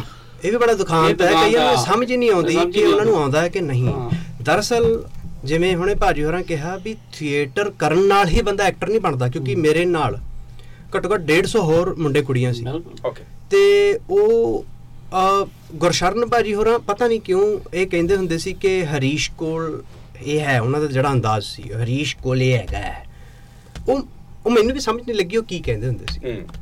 ਇਹ ਹੈਗਾ ਫੇਸ ਕਹਿੰਦੇ ਸੀ ਕਿਉਂਕਿ ਮੈਨੂੰ ਜਿੱਧਰ ਤੱਕ ਲੱਗਦਾ ਮੇਰਾ ਬਿਲੋ ਐਵਰੇਜ ਹੀ ਫੇਸ ਸੀ ਕੋਈ ਐਡਾ ਵੀ ਖੂਬਸੂਰਤ ਨਹੀਂ ਸੀ ਮੈਂ ਤੇ ਨਹੀਂ, ਹੁਣ ਤਾਂ ਮਾਸ਼ਾਅੱਲਾ ਹੈ ਚਲੋ कॉम्प्लीमेंट ही चाहिए था नहीं, था, बस compliment। ਨਹੀਂ ਨਹੀਂ ਮੇਰੇ ਮੇਰੇ पॉज भी दिया आपने ਮੇਰੇ ਜੋਕਸ ਅਪਾਰਟ ਮੇਰੇ ਮੇਰੇ ਕਹਿਣ ਤੋਂ ਭਾਵ ਇਹ ਸੀਗਾ ਕਿ ਉਦੋਂ ਤਾਂ ਜਵਾਕ ਜਿਹਾ ਸੀ ਉਦੋਂ ਤੇ ਇਦਾਂ ਦੀ ਕੋਈ ਗੱਲ ਵੀ ਨਹੀਂ ਸੀ ਕਿ ਯਾਰ ਲੰਮਾ ਲੰਜਾ ਆਹਾ ਕਿਆ ਗੱਭਰੂ ਜਵਾਨ ਮੁੰਡਾ 19 ਸਾਲਾਂ ਦਾ ਮੈਂ ਸੀਗਾ ਕੀ ਉਦੋਂ ਅਹ, ਮੇਰੀ ਅਹ, ਇਹੋ ਜੀ ਦੇਖ ਹੋਣੀ ਤੇ ਭਾਜੀ ਹੋਰਾਂ ਕਹਿੰਦੇ ਸੀ ਕਿ ਇਹਦੇ ਕੋਲ ਹੈਗਾ ਸ਼ਾਇਦ ਉਹਨਾਂ ਨੂੰ ਮੇਰੇ ਕਿਸੇ ਬੋਲਣ ਦੇ ਅੰਦਾਜ਼ ਜਾਂ ਮੇਰੇ ਐਕਸਪ੍ਰੈਸ਼ਨ ਦੇ ਵਿੱਚ ਕੁਝ ਦੇਖੀ ਹੋਣੀ ਚਿਣਦੇ ਉਹ ਮੇਰੇ ਕਹਿਣ ਦਾ ਭਾਵ ਸੀਗਾ ਇਹਨਾਂ ਨੇ ਮਜ਼ਾਕ ਬਣਾ ਲਿਆ ਗੱਲ। ਤੇ ਮੈਂ ਇਹ ਕਹਿਣਾ ਚਾਹੁੰਦਾ ਸੀਗਾ ਕਿ ਉਹ ਹੌਸਲਾ ਹੀ ਹੁੰਦਾ ਹੈ। ਤੁਹਾਨੂੰ ਥੀਏਟਰ ਕਰਦੇ ਹੋਏ ਜਾਂ ਕਿਸੇ ਚੀਜ਼ ਦੇ ਵਿੱਚ ਜਦੋਂ ਤੁਸੀਂ ਕਿਸੇ ਕਿਸੇ ਪਲੇਟਫਾਰਮ ਤੇ ਹੁੰਦੇ ਹੋ ਤੁਹਾਨੂੰ ਵਕਤ ਮਿਲਦਾ ਆਪਣੇ ਆਪ ਨੂੰ ਸਮਝਣ ਦਾ ਸਾਂਭਣ ਦਾ ਨਿਖਾਰਨ ਦਾ। ਜੀ। ਉਹ ਥੀਏਟਰ ਅਕਸਰ ਕਲਾਕਾਰਾਂ ਨੂੰ ਦੇ ਦਿੰਦਾ ਸਮਾਂ। ਜਿਵੇਂ ਹੁਣ ਡਾਂਸ ਹੈ ਜਿਹੜਾ ਜਿਹੜਾ ਨੱਚਣਾ ਹੁੰਦਾ ਹੈ ਡਾਂਸ ਉਹਨੂੰ ਜਦੋਂ ਤੁਸੀਂ ਵਾਰ-ਵਾਰ ਕਰਦੇ ਰਹੋਗੇ ਤੁਹਾਡੇ ਤੁਹਾਡੇ ਸਰੀਰ 'ਚ ਉਹਦੀ ਰਿਦਮ ਆ ਜਾਂਦੀ ਬਿਲਕੁਲ। ਤੇ ਜਦੋਂ ਰਿਦਮ ਆ ਜਾਂਦੀ ਤੁਹਾਡੀ ਸੌਖਾ ਹੁੰਦਾ। ਤੇ ਹੁਣ ਜੇ ਮੈਨੂੰ ਮੈਂ ਅੱਜ ਤੋਂ 10 ਸਾਲ ਪਹਿਲਾਂ ਇਹਦੇ ਨਾਲੋਂ ਬਹੁਤ ਮਾੜਾ ਨੱਚਦਾ ਸੀ ਜੇ ਮੈਂ ਹੁਣ ਮਾੜਾ ਨੱਚਦਾ। ਮੈਂ ਹੁਣ ਇਹ ਨਾ ਕਹਿ ਦਵਾਂ ਕਿਤੇ ਤੁਸੀਂ ਕਹੋ ਵੀ ਹੁਣ ਤਾਂ ਬਹੁਤ ਸੋਹਣਾ ਨੱਚਦਾ। ਸਮਝ ਰਹੇ ਹੋ ਮੇਰੀ ਗੱਲ? ਕਹਿਣ ਦੀ ਇਹ ਸੀਗੀ ਕਿ ਜ਼ਰੂਰੀ ਨਹੀਂ ਵੀ ਥੀਏਟਰ ਜਾਂ ਕੋਈ ਵੀ ਚੀਜ਼ ਤੁਹਾਨੂੰ ਕਲਾਕਾਰ ਬਣਾ ਹੀ ਦੇਵੇ। ਉਹ ਤੁਹਾਡੇ ਅੰਦਰ ਵੀ ਹੋਣਾ ਚਾਹੀਦਾ। ਪਰ ਤੁਹਾਨੂੰ ਇਹ ਸਮਝ ਵੀ ਹੋਣੀ ਚਾਹੀਦੀ ਹੈ ਕਿ ਕੀ ਮੈਨੂੰ ਆਉਂਦਾ ਹੈ। ਕਈ ਸਾਲ 10 10 12 12 ਸਾਲ 25 25 ਸਾਲ ਵੀ ਦਿੱਤੇ ਨੇ ਲੋਕਾਂ ਨੇ। ਉਹਨਾਂ ਨੂੰ ਇਹ ਸਮਝ ਨਹੀਂ ਆਉਂਦੀ ਕਿ ਕੀ ਅਸੀਂ ਇਸ ਚੀਜ਼ ਲਈ ਬਣੇ ਆ? ਉਹ ਬਹੁਤ ਜ਼ਰੂਰੀ ਆ ਸਮਝਣਾ ਟਾਈਮ ਵੇਸਟ ਕਰ। ਉਹਦੀ ਜਾਂਚ ਹੋਣਾ। ਵੈਸੇ ਜੇ ਮੋਟਾ ਜਿਹਾ ਵੇਖਿਆ ਜਾਵੇ ਤੇ ਜ਼ਿਆਦਾਤਰ ਜਿਹੜੇ ਜਿਹੜੇ ਲੈਵਲ ਤੇ ਤੁਸੀਂ ਕੰਮ ਕੀਤਾ ਤੇ ਕੰਟੀਨਿਊਟੀ ਦੇ ਵਿੱਚ ਕੀਤਾ ਚਾਹੇ ਵਿੱਚ ਲੰਮੀਆਂ ਕਈ ਬ੍ਰੇਕਾਂ ਵੀ ਆਈਆਂ ਨੇ। ਜਿਹੜੇ ਨੌਨ ਸਿੰਗਰ ਹੀ ਮੈਨੂੰ ਲੱਗਦਾ ਬਹੁਤ ਝੜ ਗਏ ਵਿੱਚ। ਬੜਿਆਂ ਨੇ ਜਾਂ ਤੇ ਕੰਮ ਮਿਲਣੋਂ ਹਟ ਗਿਆ ਸ਼ਾਇਦ ਜਾਂ ਫਿਰ ਉਹ ਆਪ ਹੀ ਪਿੱਛੇ ਹਟ ਗਏ। ਪਰ ਤੁਹਾਡਾ ਇਹ ਵੀ ਇੱਕ ਸਿਰੜ ਆ ਤੁਹਾਡਾ ਤੁਸੀਂ ਲੰਮਾ ਸਮਾਂ ਟਿਕੇ ਹੋ ਤੁਸੀਂ। ਕਿਉਂਕਿ ਆਪਾਂ ਜਦੋਂ ਫਿਲਮਾਂ ਦੀ ਗੱਲ ਕਰਦੇ ਹਾਂ ਅਨਮੋਲ ਭਾਈ ਆਪਾਂ ਫਿਲਮਾਂ ਕਾਮਯਾਬੀ ਆਪਾਂ ਨੰਬਰਸ ਦੇ ਨਾਲ ਨਹੀਂ ਇਕੱਲੇ ਮਾਪ ਸਕਦੇ ਆਪਾਂ ਕਹੀਏ ਵੀ ਫਲਾਣੀ ਫਿਲਮ ਨੇ ਇੰਨਾ ਕਮਾ ਲਿਆ ਤੇ ਉਹ ਕਈ ਫਿਲਮਾਂ ਉਹਨਾਂ ਨੇ ਬਹੁਤ ਕਮਾਇਆ ਪਰ ਕੱਢਣ ਅਸੀਂ ਗਾਲਾਂ ਕੱਢੇ ਹੁੰਦੇ ਹਾਂ। ਕਈ ਫਿਲਮਾਂ ਉਹ ਨਹੀਂ ਵੀ ਚੱਲੀਆਂ ਹੁੰਦੀਆਂ ਤਾਂ ਵੀ ਆਪਾਂ ਬਹਿ ਕੇ ਗੱਲ ਕਰਦੇ ਯਾਰ ਪਤਾ ਨਹੀਂ ਚੱਲੀ ਕਿਉਂ ਨਹੀਂ ਆ ਪਤਾ ਨਹੀਂ ਕਿਉਂ ਨਹੀਂ ਬੜਾ ਬੜਾ ਕੁਛ ਆ ਇਸ ਕੰਮ 'ਚ। ਮੈਂ ਫਿਰ ਮੇਰਾ ਜੀ ਵੱਲ ਆਉਣਾ ਵਾ। ਕਿਵੇਂ ਰਿਹਾ ਤੁਹਾਡਾ ਪੰਜਾਬੀ ਦਾ? ਕਿਦਾਂ ਮਨ 'ਚ ਕਿਦਾਂ ਸੀਗਾ ਪਹਿਲਾਂ ਕਿਤੇ ਕਿ ਮੈਂ ਪੰਜਾਬੀ ਫਿਲਮਾਂ ਕਰਨੀ ਕੋਈ ਪੰਜਾਬੀ ਫਿਲਮਾਂ ਹੁਣ ਬਹੁਤ ਹਾਈਪ 'ਚ ਰਹਿੰਦੀਆਂ ਨੇ ਬੜਾ ਰੌਲਾ ਰੱਪਾ ਬਾਲੀਵੁੱਡ ਤੱਕ ਪੈਂਦਾ ਵਾ। ਸੀਗਾ ਪਹਿਲਾਂ ਧਿਆਨ 'ਚ ਕੀ ਕਰਨੀ ਹੈ ਪੰਜਾਬੀ ਫਿਲਮ? ਮੈਂ ਕਹਾਣੀ ਕੇ ਪਿੱਛੇ ਭਾਗਤੀ हूँ। तो अगर मैं तमिल में भी काम कर चुकी हूँ, मैं हिंदी फ़िल्म तो कर चुकी हूँ तो जब जंजोल पाजी ये नरेशन दे दिया, मुझे बहुत अच्छा लगा क्योंकि मैंने कभी कॉमेडी फ़िल्म नहीं किया। ओके और मैं चाहती थी कि यार मुझे एक अच्छा वधिया कॉमेडी फ़िल्म करनी ही करनी है और एक फैमिली एंटरटेनर क्योंकि मैं भी उस दिमाग से आती हूँ कि फैमिली एंटरटेनर होना ही चाहिए। मम्मी पापा के साथ मुझे ये फ़िल्म देखनी थी। तो एक्चुअली एक चीज़ थी मैं ऑलरेडी एक हिंदी फ़िल्म करने वाली थी सेम डेट्स पे। लेकिन जब जनजोत सर ने नरेशन दे दिया और मुझे डेट्स बताया मैंने जनजोत सर को कहा कि सर जी मुझे ये फ़िल्म छोड़नी पड़ेगी। तो ये पक्का डेट्स ही है ना? क्योंकि अगर मैं वो फ़िल्म छोड़ूँगी और ये भी नहीं हो जाएगा तो मेरे हाथ में कुछ नहीं होगा तो ये- तो उन्होंने बोला नहीं नहीं ये डेट्स पक्के हैं तो मैंने एक्चुअली वो हिंदी फिल्म छोड़ दिया ये फिल्म करने के लिए ਓਕੇ ਤੇ ਅ, ਕਿਵੇਂ ਰਿਹਾ ਤੁਹਾਡਾ ਐਕਸਪੀਰੀਅੰਸ ਟੀਮ ਦੇ ਨਾਲ अभी आप देख रहे हैं बस ये एक रेडियो सेशन में इतना मज़ा तो आप समझ सकते हैं सेट पे कितना मज़ेदार था मतलब कितना मज़ा हुआ था सेट पे इन लोग बहुत अच्छे कलाकार हैं और उनके कॉमिक टाइमिंग भी बहुत परफेक्ट है मैं बहुत सीख ली सेट पे और मैं चाहती हूँ कि इनके साथ एक और फिल्म करूँ ਸੋ ਮੈਨੂੰ ਲੱਗਦਾ ਤੁਸੀਂ ਪੰਜਾਬੀ ਭਾਵੇਂ ਅ, ਘੱਟ ਸਿੱਖੀ ਹੋਵੇ ਪਰ ਤੁਸੀਂ ਜਿਹੜਾ ਉਹ ਸੈਂਸ ਆਫ ਹਿਊਮਰ ਹੈ ਉਹ ਮੈਨੂੰ ਜੀ। ਲੱਗਦਾ ਕਾਫੀ ਤੁਸੀਂ जी जी ਸਿੱਖ ਲਿਆ एटलीस्ट कॉमिक टाइमिंग क्या होता है कैसे होता है मुझे मैं वो सीख लिया Good. ਅੱਛਾ ਤੁਸੀਂ ਜਿੱਦਾਂ ਦੱਸ ਰਹੇ ਹੋ ਹੋਰ ਵੀ ਤੁਸੀਂ ਅ, ਫਿਲਮਾਂ 'ਚ ਕੰਮ ਕੀਤਾ ਜੀ। ਅਲੱਗ-ਅਲੱਗ ਭਾਸ਼ਾਵਾਂ 'ਚ ਤੁਸੀਂ ਜੀ। ਕੰਮ ਕੀਤਾ ਅ, ਕੀ ਫਰਕ ਲੱਗਾ ਪੰਜਾਬੀ 'ਚ ਕੰਮ ਕਰਕੇ कोई फ़र्क नहीं है बस भाषा की फ़र्क है क्योंकि आई I मीन mean, आपके सामने कैमरा है डायरेक्टर है अच्छे को स्टार्स है तो ज़्यादा फ़र्क नहीं होता पर मैं एक चीज़ बोलूँगी कि पंजाबी लोग बड़े दिल वाले हैं तो सेट पे मुझे लगा कि मैं घर पे ही थी मतलब परिवार के साथ ही काम कर रही थी ਗੁੱਡ ਸੋ ਹੁਣ ਫਿਰ ਪੰਜਾਬੀ ਚ ਅੱਗੇ ਅ, ਰੱਖੋਗੇ ਕੰਟੀਨਿਊ ਜਾਂ ਫਿਰ ऑफ ਸਾਰਾ ਹੀ कोर्स मैं सारे एक्चुअली दो पासे- फिल्म्स आ रही है इसके बाद तो मैं पंजाबी इंडस्ट्री में बहुत ध्यान रख रही हूँ ਸੋ ਕੋਈ ਪਿੱਛੋਂ ਪਰਿਵਾਰਿਕ ਬੈਕਗ੍ਰਾਉਂਡ ਵੀ ਹੈ ਤੁਹਾਡੀ आ, नहीं कोई बैकग्राउंड नहीं है फिल्म इंडस्ट्री का कोई बैकग्राउंड नहीं है मेरे पिताजी डॉक्टर है मम्मी हाउसवाइफ है माय ब्रदर्स अ शेफ और मैं एक्ट्रेस हूँ ਓਕੇ ਵਾਹ ਕਾਫੀ ਸਾਰੀ ਅਲੱਗ ਅਲੱਗ ਕੈਰੀਅਰਸ ਹੈ ਸਭ ਕੇ ਇਹਨਾਂ ਦੇ ਘਰ ਜੀ ਕਿੰਨੇ ਕਰਦਾਰ ਨੇ।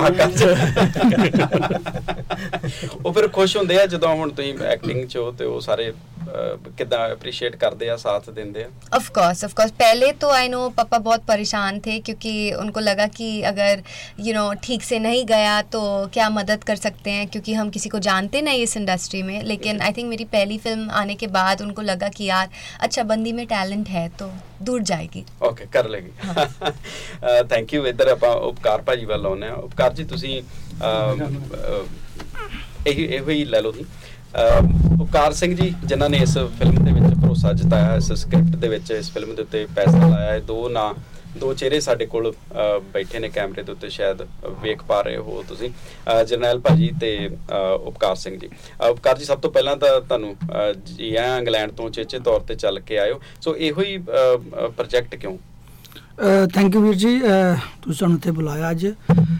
ਬਿਲਕੁਲ ਜੀ ਇਹ ਪ੍ਰੋਜੈਕਟ ਬੇਸਿਕਲੀ ਜਰਨੈਲ ਭਾਜੀ ਤੇ ਜੰਜੋਤ ਭਾਜੀ ਨੇ ਬਣਾਇਆ ਔਰ ਮੈਨੂੰ ਇਸ ਦਾ ਇੱਕ ਹਿੱਸਾ ਬਣਾਇਆ ਮੈਂ ਇਹਨਾਂ ਦਾ ਬਹੁਤ ਥੈਂਕ ਯੂ ਔਰ ਦੂਜਾ ਥੈਂਕ ਯੂ ਜਿਹੜੀ ਸਾਡੇ ਤੇ ਕਾਸਟ ਬੈਠੀ ਦੀ ਹੈ ਮੇਰਾ ਇਹ ਪਹਿਲੀ ਡੈਬਿਊ ਫਿਲਮ ਹੈ ਜੀ ਐਜ਼ ਅ ਪ੍ਰੋਡਿਊਸਰ ਤੇ ਮੈਨੂੰ ਇਹ ਜਿਹੜੀ ਸਟੋਰੀ ਸੀ ਇਹ ਜਸ ਗਰੇਵਾਲ ਜੀ ਦੀ ਹੈ ਜਿਨ੍ਹਾਂ ਨੇ ਬੰਬੂ ਕਾਰਡ ਰੱਬ ਦਾ ਰੇਡੀਓ ਵਰਗੀਆਂ ਹਿੱਟ ਫਿਲਮਾਂ ਦਿੱਤੀਆਂ ਤੇ। ਦਾਣਾ ਪਾਣੀ ਜੜ ਜੇਮਸ ਬੌਂਡ ਵਰਗੀਆਂ ਮੇਰੇ ਲਈ ਬੜੀ ਸੁਭਾਗੇ ਦੀ ਗੱਲ ਹੈ ਕਿ ਭਾਈ ਇੰਨੀ ਵੱਡੀ ਜਿਹੜੇ ਰਾਈਟਰ ਇੰਨੇ ਵੱਡੇ ਪ੍ਰੋਡਿਊਸਰ ਇੰਨੇ ਵੱਡਾ ਡਾਇਰੈਕਟਰ ਔਰ ਇੰਨੀ ਵੱਡੀ ਕਾਸਟ ਮੇਰੇ ਨਾਲ ਅਸੀਂ ਇਕੱਠਿਆਂ ਕੰਮ ਕੀਤਾ ਇਹ ਫਿਲਮ ਇੱਕ ਬੜੀ ਇੱਕ ਪਰਿਵਾਰਿਕ ਫਿਲਮ ਹੈ ਕਿ ਜਿੱਦਾਂ ਦੱਸਿਆ ਭਾਜੀ ਨੇ ਔਰ ਪੰਜਾਬ ਇੰਡਸਟਰੀ ਦੀ ਆਈ ਥਿੰਕ ਈਵਨ ਮੈਨੂੰ ਲੱਗਦਾ ਕਿ ਬਾਲੀਵੁੱਡ ਦੇ ਵਿੱਚ ਵੀ ਅਸੀਂ ਬੜੀ ਘੱਟ ਫਿਲਮਾਂ ਦੇਖੀ ਹੋਣਗੀਆਂ ਜਿਹਦੇ ਵਿੱਚ ਇੱਕ ਹੀ ਬੰਦੇ ਦੇ 6 ਕਰੈਕਟਰ ਹੈਗੇ। ਜੀ ਬਿਲਕੁਲ। ਔਰ ਇਹ ਜਿਹੜਾ ਸਾਰਾ ਇਹਦਾ ਕ੍ਰੈਡਿਟ ਰਾਈਟਰ ਨੂੰ ਤੇ ਡਾਇਰੈਕਟਰ ਨੂੰ ਜਾਂਦਾ ਜਿਨ੍ਹਾਂ ਨੇ ਇੰਨਾ ਭਰੋਸਾ ਜਤਾਇਆ ਕਰਮਜੀਤ ਭਾਈ ਔਰ ਵਾਕਈ ਕਰਮਜੀਤ ਭਾਜੀ ਨੇ ਜਿਹੜਾ ਕੰਮ ਕੀਤਾ ਹੈ ਨਾ ਮੈਂ ਤੁਹਾਨੂੰ ਦੱਸ ਨਹੀਂ ਸਕਦਾ ਕਿ ਇੰਨਾ ਟਫ ਜੌਬ ਸੀ ਭਾਜੀ ਦੇ ਲਈ। ਔਰ ਮੇਕਅਪ ਵਾਲੇ ਦੇ ਲਈ ਕਿਉਂਕਿ ਇੱਕ ਹੀ ਦਿਨ ਵਿੱਚ ਕਈ ਕਈ ਵਾਰ ਤਿੰਨ ਤਿੰਨ ਕਰੈਕਟਰ ਕਰਨੇ ਪੈਂਦੇ ਸੀ। ਜਿਹੜਾ ਉਹ ਸਰਦਾਰ ਜੀ ਦਾ ਅੰਕਲ ਜੀ ਦਾ ਕਰੈਕਟਰ ਹੈ ਮੇਰੇ ਹਿਸਾਬ ਨਾਲ 3 ਘੰਟੇ ਲੱਗਦੇ ਸੀ। ਇਹਨਾਂ ਨੂੰ ਇੱਕ ਹੀ ਚੇਅਰ ਤੇ ਬੈਠੇ ਦੇ ਆ। ਜੀ। ਇਹਨਾਂ ਦੀ ਨੋਜ਼ ਦੀ ਸ਼ੇਪ ਦੇਣੀ ਔਰ ਭਾਜੀ ਦੇ ਵਿੱਚ ਕੋਈ ਗੁੱਸਾ ਨਹੀਂ ਸੀ ਕਿ ਭਾਈ ਨਾਰਮਲੀ ਹੁੰਦਾ ਹੈ, ਜਿਹੜੇ ਦੂਜੇ ਕਰੈਕਟਰ ਸੀ ਉਹ ਵੀ ਟਫ ਹੁੰਦੇ ਨੇ हर एक जॉब टफ होती है इधर मत देखो आप आपकी भी टफ थी लेकिन अ, वो वो- वो- वो थोड़ा ज्यादा टफ था ਭਾਜੀ ਦਾ ਕਿਉਂਕਿ ਅ, ਬਹੁਤ ਜ਼ਿਆਦਾ ਟਫ ਸੀ ਔਰ ਭਾਜੀ ਨੇ ਬੜੇ ਬਾਖੂਬ ਨਿਭਾਇਆ ਹਰੀਸ਼ ਭਾਜੀ ਦਾ ਵੀ ਕੰਮ ਬਹੁਤ ਜ਼ਬਰਦਸਤ ਅਮਾਇਰਾ ਜੀ ਪਹਿਲੀ ਵਾਰ ਆਏ ਨੇ ਬਾਲੀਵੁੱਡ ਦੇ ਵਿੱਚ ਤੇ ਬਹੁਤ ਜ਼ਬਰਦਸਤ ਕੰਮ ਕੀਤਾ ਇਹਨਾਂ ਸਾਰਿਆਂ ਨੇ ਔਰ ਇੱਕ ਬੜਾ ਇੱਕ ਪਰਿਵਾਰਿਕ ਮਾਹੌਲ ਤੇ ਫਿਲਮ ਬਣਾਈ ਗਈ ਹੈ ਔਰ ਕਾਮੇਡੀ ਇਹਦੇ ਵਿੱਚ ਸਿਚੁਏਸ਼ਨਲ ਕਾਮੇਡੀ ਹੈ ਨਹੀਂ ਕਿ ਤੁਹਾਨੂੰ ਜ਼ਬਰਦਸਤੀ ਹਸਾਇਆ ਜਾਏਗਾ। ਪੰਚ ਜਿਹੜਾ ਹੈਗਾ ਅਕੋਰਡਿੰਗਲੀ ਜਿਹੜਾ ਸੀਨ ਦੇ ਮੁਤਾਬਕ ਬਣਾਇਆ ਗਿਆ ਹੈ ਤੇ ਥੈਂਕ ਯੂ ਕਰਮਜੀਤ ਭਾਜੀ ਹਰੀਸ਼ ਭਾਜੀ ਜੰਜੋਤ ਜਰਨੈਲ ਭਾਜੀ ਔਰ ਅਮਾਇਰਾ ਜੀ ਜਿਨ੍ਹਾਂ ਨੇ ਮੇਰੇ ਨਾਲ ਵੀ ਕੰਮ ਕੀਤਾ ਮੈਂ ਬਿਲਕੁਲ ਇੱਕ ਨਵਾਂ ਇਸ ਚਿਹਰਾ ਇਸ ਇੰਡਸਟਰੀ ਵਿੱਚ ਹੈਗਾ ਔਰ ਮੈਨੂੰ ਲਿਆਉਣ ਵਿੱਚ ਸਭ ਤੋਂ ਵੱਡਾ ਹੱਥ ਜਰਨੈਲ ਤੇ ਜੰਜੋਤ ਭਾਜੀ ਦਾ ਜੀ। ਸੋ ਅਮ, ਅ, ਜਰਨੈਲ ਭਾਈ ਤੁਹਾਡਾ ਅ, ਹੱਥ ਹੈ ਸਭ ਤੋਂ ਵੱਡਾ ਇਕੱਲੀ ਇਸ ਫਿਲਮ ਦੇ ਵਿੱਚ ਹੀ ਨਹੀਂ। ਅਨੇਕਾਂ ਫਿਲਮਾਂ ਜਦੋਂ ਤੋਂ ਆਪਾਂ ਕਹਿ ਲਈਏ ਵੀ ਆਹ ਵਾਲਾ ਦੌਰ ਜਿਹੜਾ ਅ, ਪੰਜਾਬੀ ਫਿਲਮਾਂ ਦਾ ਮੈਂ ਆਪਣੇ ਸਰੋਤਿਆਂ ਨਾਲ ਮਾੜੀ ਜਿਹੀ ਸਾਂਝ ਪਾ ਲਾਂ ਕਿ ਜਿਹੜਾ ਆਹ ਵਾਲਾ ਦੌਰ ਆ ਇਹਦੇ ਵਿੱਚ ਅ, ਸਭ ਤੋਂ ਵਧੇਰੇ ਜੇ ਮੈਂ ਕਹੂੰਗਾ ਫਿਲਮਾਂ ਦੇ ਵਿੱਚ ਸ਼ਮੂਲੀਅਤ ਜਰਨੈਲ ਭਾਈ ਦੀ ਕਿਸੇ ਨਾ ਕਿਸੇ ਤਰੀਕੇ ਦੇ ਨਾਲ ਰਹੀ ਹੈ ਤੇ ਮੈਨੂੰ ਸ਼ਾਇਦ ਲੱਗਦਾ ਵੀ ਸ਼ਾਇਦ ਇਹ ਗਲਤ ਨਹੀਂ ਹੋਊਗੀ ਚੀਜ਼ ਇਹੋ ਜਿਹੀ ਰਿਕਾਰਡ ਤੁਹਾਡੇ ਨਾਲ ਨਾ ਨੇ। ਅ, ਭਾਈ ਹੁਣ ਜਿਹੜਾ ਇਸ ਪਾਸੇ ਨੂੰ ਅ, ਅ, ਕਦਮ ਵਧਾਇਆ ਕਿਦਾਂ ਵਿਚਾਰ ਬਣਿਆ? ਅ, ਭਾਜੀ ਸਾਇਲੈਂਟਲੀ ਮੈਂ ਪਹਿਲਾਂ ਤੇ ਮੈਂ ਸਾਰੇ ਰੇਡੀਓ ਹਾਂਜੀ ਸੁਣਦੇ ਦਰਸ਼ਕਾਂ ਨੂੰ ਸਤਿ ਸ਼੍ਰੀ ਅਕਾਲ ਕਹੂੰਗਾ। ਸਤਿ ਸ਼੍ਰੀ ਅਕਾਲ ਭਾਈ ਹਾਂਜੀ ਹਾਂਜੀ। ਤੇ ਇਹ ਮੈਂ ਪਹਿਲਾਂ ਵੀ ਇਨਵੋਲਵ ਸੀਗਾ ਪ੍ਰੋਡਿਊਸਰ ਬਟ ਮੈਂ ਸਾਇਲੈਂਟਲੀ ਚੱਲਦਾ ਸੀਗਾ। ਜੀ। ਹਾਂਜੀ ਕਿਉਂਕਿ ਮੇਰੀ ਮੇਨ ਜਿਹੜੀ ਜੌਬ ਸੀ ਵਿਰਾਸਤ ਫਿਲਮਸ ਜਿਹੜੀ ਮੇਰੀ ਕੰਪਨੀ ਆ ਉਹਦੀ ਮੇਨ ਜੌਬ ਇਹ ਸੀ ਕਿ ਅਸੀਂ ਕਈ ਵੱਡੇ ਪ੍ਰੋਡਕਸ਼ਨ ਹਾਊਸਿਸ ਦਾ ਬੈਕ ਹੈਡ ਤੇ ਕੰਮ ਸਾਂਭਦੇ ਸੀਗੇ। ਜੀ ਲਾਈਨ ਪ੍ਰੋਡਕਸ਼ਨ ਹਾਂ ਲਾਈਨ ਪ੍ਰੋਡਕਸ਼ਨ ਕਹਿ ਲਓ। ਲਾਈਨ ਪ੍ਰੋਡਕਸ਼ਨ ਮੇਰੀ ਕੰਪਨੀ ਦੀ ਇੱਕ ਜੌਬ। ਹੈ ਵਿਰਾਸਤ ਫਿਲਮ 7-8 ਤਰ੍ਹਾਂ ਦੀਆਂ ਸਰਵਿਸਿਜ਼ ਪ੍ਰੋਵਾਈਡ ਕਰਦੀ ਸੀਗੀ। ਉਹਦੇ ਚ ਈਪੀ ਵੀ ਐਜ਼ ਏ ਕਰਦਾ ਸੀ ਮੈਂ ਮੈਂ ਪ੍ਰੋਜੈਕਟ ਵੀ ਡਿਜ਼ਾਈਨ ਕਰਕੇ ਦਿੰਦਾ ਮਤਲਬ ਛੱਡਦੇ। ਕੁਛ ਨਹੀਂ ਤੁਸੀਂ। ਹਾਂ ਵੀ ਜਦੋਂ ਆਇਆ ਵੀ ਗੰਡਾਸਾ ਤਿੱਖਾ ਹੀ ਰੱਖਿਆ ਸੀ ਫੇਰ ਹੀ ਚੱਲੋ ਬਸ ਜਿੱਦਾਂ ਫਿਰਦਾ ਜੇ ਕੋਈ ਟਾਈਮ ਦੇ ਟਾਈਮ ਪਈ ਤਾਂ ਐਕਟਿੰਗ ਵੀ ਕਰ ਲੈਣੀ ਐਕਟਿੰਗ ਉਹ ਤੇ ਐ ਵੀ ਜਿੱਦਾਂ ਹੁਣ ਐ ਨਹੀਂ ਨਹੀਂ ਆਇਆ ਆਰਟਿਸਟ ਕਿੱਥੇ ਵੇਖੋ ਭਾਜੀ ਨੂੰ ਪਵਾਓ ਕੱਪੜੇ ਤਾਂ ਜ਼ਿਆਦਾਤਰ ਜਿਹੜੇ ਮੇਰੇ ਕੈਰੈਕਟਰ ਨਿੱਕੇ ਨਿੱਕੇ ਫਿਲਮਾਂ ਦੇ ਵਿੱਚ ਕਈ ਵਾਰ ਕਈ ਕਹਿੰਦੇ ਯਾਰ ਤੁਸੀਂ ਭਾਜੀ ਦੋ ਕੁ ਡਾਇਲੌਗ ਬੋਲ ਕੇ ਮੁੜ ਕੇ ਦਿਖੇ ਨਹੀਂ ਫਿਲਮ 'ਚ ਮੈਂ ਹੁਣ ਕੀ ਦੱਸਾਂ ਵੀ ਡਾਇਲੌਗ ਬੋਲਣ ਵਾਲਾ ਆਇਆ ਤੇ ਮੈਨੂੰ ਖਿਲਾਰਤਾ ਉੱਤੇ। ਸੋ ਮੈਂ ਉਦੋਂ ਸਾਇਲੈਂਟਲੀ ਚੱਲਦਾ ਸੀਗਾ ਬਟ ਮੇਰੇ ਮੈਨੂੰ ਕਈ ਕਈ ਵਾਰ ਭਾਜੀ ਉਹਨਾਂ ਨੇ ਕਾਰਜ ਭਾਜੀ ਉਹਨਾਂ ਨੇ ਮਰਿੰਦਰ ਭਾਈ ਉਹਨਾਂ ਨੇ ਵੀ ਕਿਹਾ ਐਮੀ ਨੇ ਵੀ ਕਈ ਵਾਰ ਭਾਜੀ ਵੀ ਤੁਸੀਂ ਪ੍ਰੋਡਿਊਸਰ ਬਣੋ ਪ੍ਰੋਡਿਊਸਰ ਕੋਲ ਛੱਡੋ ਹੁਣ ਕੰਮ।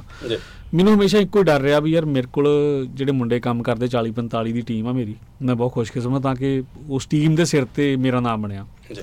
ਮਤਲਬ ਮੈਂ ਉਹਨਾਂ ਨਾਲ ਕੰਮ ਕਰਕੇ ਮੈਂ ਆਪਣੇ ਆਪ ਨੂੰ ਬਹੁਤ ਕਿਸਮਤ ਵਾਲਾ ਸਮਝਦਾ ਬਹੁਤ ਭਾਗ ਭਾਗਸ਼ਾਲੀ ਸਮਝਦਾ ਮੈਂ ਵੀ ਮੈਂ ਉਹਨਾਂ ਨਾਲ ਕੰਮ ਕਰਦਾ ਮੁੰਡਿਆਂ ਨਾਲ। ਤੇ ਉਹਦੇ ਵਿੱਚ ਉਹ ਹੁਣ ਜਦੋਂ ਕੰਮ ਚੱਲਦਾ ਸੀਗਾ ਤੇ ਮੈਨੂੰ ਇਹ ਸੀ ਵੀ ਜੇ ਮੈਂ ਪ੍ਰੋਡਿਊਸਰ ਬਣ ਗਿਆ ਤੇ ਯਾਰ ਇਹਨਾਂ ਨੂੰ ਕੰਮ ਕੌਣ ਦਊਗਾ? ਮੈਂ ਤੇ ਆਪ ਪ੍ਰੋਡਿਊਸਰਾਂ ਦੀ ਦੌੜ 'ਚ ਆ ਜਾਣਾ। ਸਹੀ ਉਹ ਚੱਕਰ ਦੇ ਵਿੱਚ ਮੈਂ ਕਦੀ ਓਪਨਲੀ ਸਾਹਮਣੇ ਆ ਹੀ ਨਹੀਂ ਸਕਿਆ। ਓਪਨਲੀ ਸਾਹਮਣੇ ਕਈ ਪ੍ਰੋਜੈਕਟ ਵੱਡੇ ਬਣਾਏ ਮੈਂ ਨਾਂ ਨਹੀਂ ਲੈਣੇ ਉਹਨਾਂ ਪ੍ਰੋਜੈਕਟਾਂ ਦਾ। ਮੈਨੂੰ ਬਾਅਦ ਚ ਪਤਾ ਲੱਗਾ ਵੀ ਯਾਰ ਉਹ ਪ੍ਰੋਜੈਕਟ ਬਣਾਇਆ ਮੈਂ ਐਡਵਾਂਸ ਮੈਂ ਦਿੱਤੇ ਨਾ ਕਿਸੇ ਆਰਟਿਸਟ ਮੈਂ ਕੀਤੇ। ਨਹੀਂ ਨਾ ਚਾਹੀਦਾ ਨਹੀਂ ਸੀ ਨਾ ਨਾ ਤੇ। ਚਾਹੀਦਾ ਨਹੀਂ ਸੀ ਫਿਲਮ ਦੇ ਵਿੱਚ। ਜੇ ਨਾ ਆਉਂਦਾ ਤੇ ਫਿਰ ਪੰਗਾ ਸੀ। ਓਕੇ ਫਿਰ ਮੈਨੂੰ ਇਹ ਸੀ ਕੰਮ ਉਹ ਅਗਰ ਦੂਜਾ ਕੰਮ ਬੰਦ ਹੋ ਜਾਣਾ। ਜੀ। ਉਹ ਰੌਲੇ ਗੋਲੇ ਦੇ ਵਿੱਚ ਮੈਂ ਕਈ ਸਾਲ ਨਾ ਹੀ ਨਹੀਂ ਦਿੱਤਾ ਬਟ ਇੱਕ ਬੰਦਾ ਵੈਸੇ ਨਾ ਤੇ ਚਾਹੁੰਦਾ ਨਾ ਯਾਰ ਵੀ ਥੈਂਕਸ ਹੀ ਪੈ ਜੇ। ਹਾਂ ਬਿਲਕੁਲ। ਯਾਰ ਇੱਕ ਪ੍ਰੋਜੈਕਟ ਡਿਜ਼ਾਈਨਰ ਹੀ ਪਾ ਦਿਓ ਉਹਦੇ ਨਾਲ ਤੇ ਪ੍ਰੋਡਿਊਸਰ ਨੂੰ ਕੋਈ ਚੱਕਰ ਨਹੀਂ ਪੈਣਾ। ਮੈਨੂੰ ਪਤਾ ਲੱਗਾ ਵੀ ਉਹਨਾਂ ਉਦੋਂ ਨਾਮਾਂ ਨੂਮਾਂ ਦਾ ਕੋਈ ਰੌਲਾ ਨਹੀਂ ਸੀ ਹੁੰਦਾ। ਜੀ। ਉਦੋਂ ਇਹ ਹੁੰਦਾ ਵੀ ਵੀ ਕੰਮ ਚੱਲਣ ਡਿਆ ਅੱਛਾ ਹੋ ਗਿਆ ਕੰਮ ਚਲੋ ਆ 43 ਤੋਂ ਸ਼ੁਰੂ ਕਰ ਮੈਂ ਅਗਲੀ ਬਣਾਉਣਾ ਜਾ ਕੇ। ਜੀ। ਆ ਬਣ ਗਈ ਚੱਲ ਜੰਜੋ ਤੂੰ ਇਹਨੂੰ ਜਦੋਂ ਜੰਜੋ ਦੀ ਪ੍ਰੋਡਕਸ਼ਨ ਕਰਦਾ ਸੀ ਉਦੋਂ ਵੀ ਜੀ। ਤੂੰ ਆ ਕਰ ਮੈਂ ਅਗਲੀ ਚੱਲਦਾ। ਇੱਕ ਟਾਈਮ ਤੇ 4 4 5 5 ਫਿਲਮਾਂ ਇੱਕ ਦਿਨ ਚ ਚੱਲਦੀਆਂ ਹੁੰਦੀਆਂ ਸੀ। ਇੱਕ। ਅੰਮ੍ਰਿਤਸਰ ਚੱਲਣ ਡਈ ਆ। ਮੈਂ ਗੱਡੀ 'ਚ ਹੀ ਰਹਿਣਾ ਗੱਡੀ 'ਚ ਸੌਣਾ ਬਸ। ਜੀ। ਕਿਉਂਕਿ ਇੱਕ ਇੱਕ ਦਿਨ ਗੇੜਾ ਤੇ ਮਾਰਨਾ ਇੱਕ ਇੱਕ ਦਿਨ ਚ ਹੁੰਦਾ ਸੀਗਾ। ਬਿਲਕੁਲ ਤੇ ਮੈਨੂੰ ਫੇਰ ਪਤਾ ਲੱਗਦਾ ਸੀ ਵੀ ਭਾਜੀ ਨਾਂ ਨਹੀਂ ਪਾਇਆ ਜੰਜੋਤ ਨਹੀਂ ਕਹਿਣਾ ਕਿਉਂਕਿ ਜੰਜੋਤ ਕਾਗਜ਼ੀ ਕਾਰਵਾਈ 'ਚ ਬਹੁਤ ਸੀਗਾ। ਮੈਂ ਕਹਣਾ ਨਹੀਂ ਪਾਇਆ ਨਾਂ ਅਸੀਂ ਛੱਡ ਨਹੀਂ ਨਹੀਂ ਭਾਜੀ ਯਾਰ ਆਪਾਂ ਪ੍ਰੋਜੈਕਟ ਬਣਾ ਕੇ ਦਿੱਤਾ ਆਪਣਾ ਨਾਮ ਹੀ ਨਹੀਂ ਪਾਇਆ। ਫੇਰ ਥੋੜਾ ਥੋੜਾ ਅਹਿਸਾਸ ਹੋਣ ਲੱਗਾ। ਵੀ ਨਾਂ ਜ਼ਰੂਰੀ ਆ। ਜੀ। ਵੀ ਨਾਂ ਆਉਣਾ ਜ਼ਰੂਰੀ ਕੱਲਾ ਪੈਸਾ ਨਹੀਂ ਜ਼ਰੂਰੀ। ਕਰ ਕਰਾ ਕੇ ਨਾ ਹੀ ਤੇ ਬਚਦਾ। ਕਰ ਕਰਾ ਕੇ ਲੈ। ਕਿਉਂਕਿ ਜਿਹੜੀ ਉਹ ਜੌਬ ਸੀ ਨਾ ਉਹ ਜੌਬ ਨੂੰ ਤੇ ਕੋਈ ਪੁੱਛਦਾ ਹੀ ਨਹੀਂ। ਲਾਈਨ ਪ੍ਰੋਡਕਸ਼ਨ ਜੌਬ ਨੂੰ ਮਤਲਬ ਸਭ ਤੋਂ ਜਿਹਨੂੰ ਕਹਿੰਦੇ ਨਾ ਵੀ ਵਿਹਲਾ ਡਿਪਾਰਟਮੈਂਟ ਸਮਝਿਆ ਜਾਂਦਾ ਫਿਲਮ ਦੇ ਵਿੱਚ। ਸਭ ਤੋਂ ਵਿਹਲਾ ਇੱਕ ਸਪੌਟ ਬਾਈ ਦੀ ਵੀ ਕਿਤੇ ਨਾ ਕਿਤੇ ਵੈਲਿਊ ਦਿਖਦੀ ਆ ਪਰ ਲਾਈਨ ਪ੍ਰੋਡਕਸ਼ਨ ਵਾਲੇ ਦੀ ਵੈਲਿਊ ਲੱਗਦਾ ਵੀ ਇਹ ਠੱਗ ਇਹਨੇ ਇਹਨੇ ਗੰਡਾਸਾ ਫੇਰਿਆ ਹੋਣਾ ਇਹ ਬਈ ਇਹ ਖੁੱਲੇ ਨੋਟ ਕਮਾਉਂਦੇ ਆ। ਸੋ ਉਹ ਚੱਕਰ ਦੇ ਵਿੱਚ ਬਟ ਫਿਰ ਹੁਣ ਲੱਗਿਆ ਇੱਕ ਫਿਲਮ ਅਸੀਂ ਕਰਨੀ ਸੀਗੀ ਮੈਂ ਦਸਨ ਕਰ ਦਵਾਂ ਮੈਂ ਬਹੁਤ ਚਿਰ ਤੋਂ ਅਸੀਂ ਲੱਗੇ ਹੋਏ ਸੀਗੇ ਵੀ ਫਿਲਮ ਸੀ ਦਾਸਤਾਨ। ਜੀ।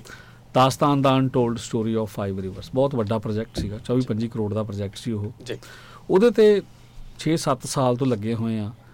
ਮਨ ਚ ਇਹ ਸੀਗਾ ਵੀ ਪਹਿਲੀ ਵਾਰ ਜਦੋਂ ਨਾਂ ਦੇਣਾ ਨਾ ਕਿਤੇ ਲਿਖਿਆ ਆਵੇ ਵਿਰਾਸਤ ਫਿਲਮ ਤੇ ਉਹ ਨਾ ਉਹ ਪ੍ਰੋਜੈਕਟ ਚ ਆਵੇ। ਬੋਲੇ ਆਪ ਬੋਲੇ। ਉਹ ਹਾਂ ਉਹ ਪ੍ਰੋਜੈਕਟ ਕਿਉਂਕਿ ਮੈਨੂੰ ਇਹ ਸੀਗਾ ਵੀ ਮੇਰਾ ਜਿਹੋ ਜਿਹਾ ਕਾਰ ਵਿਹਾਰ ਆ ਮੈਂ ਜਿਹੋ ਜੀ ਸੋਸਾਇਟੀ 'ਚ ਬਹਿਣਾ ਵਾਂ ਉਹ ਮੈਂ ਚਾਹੁੰਦਾ ਵੀ ਉਹ ਫਿਲਮ ਦੇ ਵਿੱਚ ਉਹ ਫਿਲਮ ਪਰ ਉਹ ਫਿਲਮ ਉਹਦੇ ਨਾਲ ਦੀ ਰਲਦੀ ਮਿਲਦੀ ਇੱਕ ਫਿਲਮ ਬਣ ਗਈ ਤੇ ਉਹ ਪ੍ਰੋਜੈਕਟ ਹੁਣ ਨਹੀਂ ਸੀ ਆਉਣਾ। ਫਿਰ ਅੱਛਾ ਆਉਣਾ ਹੀ ਨਹੀਂ ਹੁਣ? ਹੁਣ ਉਹ ਹਾਂ ਮੈਂ ਹਜੇ ਨਹੀਂ ਆਉਣਾ ਆਉਣਾ ਆ ਪਰ ਹਜੇ ਨਹੀਂ ਆਉਣਾ ਉਹ ਪ੍ਰੋਜੈਕਟ ਆਊਗਾ ਜ਼ਰੂਰ ਉਹ। ਜੀ। ਬਹੁਤ ਕਮਾਲ ਦਾ ਪ੍ਰੋਜੈਕਟ ਆ ਉਹ। ਤੇ ਫੇਰ ਸੋਚਿਆ ਵੀ ਹੁਣ ਵੇਖੀ ਜਾਓ ਕਿਉਂਕਿ ਮੁੰਡੇ ਆਪਣੀ ਜਗ੍ਹਾ ਸੈੱਟ ਹੋ ਗਏ ਜੰਜੋ ਡਾਇਰੈਕਟਰ ਬਣ ਗਿਆ 7-8 ਮੁੰਡੇ ਫਿਲਮ ਚ ਟੀਮ ਚੋਂ ਕੱਢ ਕੇ ਉਹਨੂੰ ਦੇ ਦਿੱਤੇ ਵੀ ਆਹ ਤੇਰੀ ਜ਼ਿੰਮੇਵਾਰੀ ਹੁਣ ਬਈ। ਜੀ। ਜਿਹੜੀਆਂ 5 ਯੂਨਿਟ ਚੱਲਦੀ ਸੀ ਪ੍ਰੋਡਕਸ਼ਨ ਦੇ ਉਹ ਘਟਾ ਕੇ ਦੋ ਕਰਤੇ ਉਹ ਦੋਵਾਂ ਨੂੰ ਦੇਤੀ ਵੀ ਆ ਤੁਹਾਡੀ। ਕੁਝ ਨੂੰ ਕੈਮਰੇ 'ਚ ਪਾਤਾ ਕੁਝ ਨੂੰ ਟੈਕਨੀਸ਼ੀਅਨ ਬਣਾਤਾ ਕੁਝ ਨੂੰ ਐਡੀਟਰ ਬਣਾਤਾ ਕੁਝ ਨੂੰ ਅਸਿਸਟੈਂਟ ਡਾਇਰੈਕਟਰ ਬਣਾਤਾ ਉਹ ਟੀਮ ਖਿਲਾਰ ਲਈ ਹੁਣ। ਤੇ ਹੁਣ ਆਪਾਂ ਪ੍ਰੋਡਿਊਸਰ ਵਾਲੇ ਪਾਸੇ ਨੂੰ ਤੁਰ ਪਏ ਅੱਛਾ ਇੱਕ ਤੁਹਾਡਾ ਕੰਮ ਜਿੱਦਾਂ ਮੈਂ ਵੇਖਿਆ ਵਾ ਕਈ ਵਾਰੀ ਵੀ ਆਮ ਜਿਹੜਾ ਬੰਦਾ ਫਿਲਮ ਵੇਖਦਾ ਨਾ ਜਿੱਦਾਂ ਪਹਿਲੀਆਂ ਚ ਰੌਲਾ ਪੈਂਦਾ ਹੁੰਦਾ ਵੀ ਗਾਣਾ ਬਣਾਇਆ ਤੇ ਰਾਈਟਰ ਦਾ ਨਹੀਂ ਪਤਾ ਲੱਗਦਾ ਕੌਣ ਹੈ। ਹੁਣ ਤੇ ਚਲੋ ਰਾਈਟਰ ਆਪ ਵੀਡੀਓ ਚ ਆ ਜਾਂਦੇ ਜਸਟ ਇੱਕ ਰੈਫਰੈਂਸ ਆ।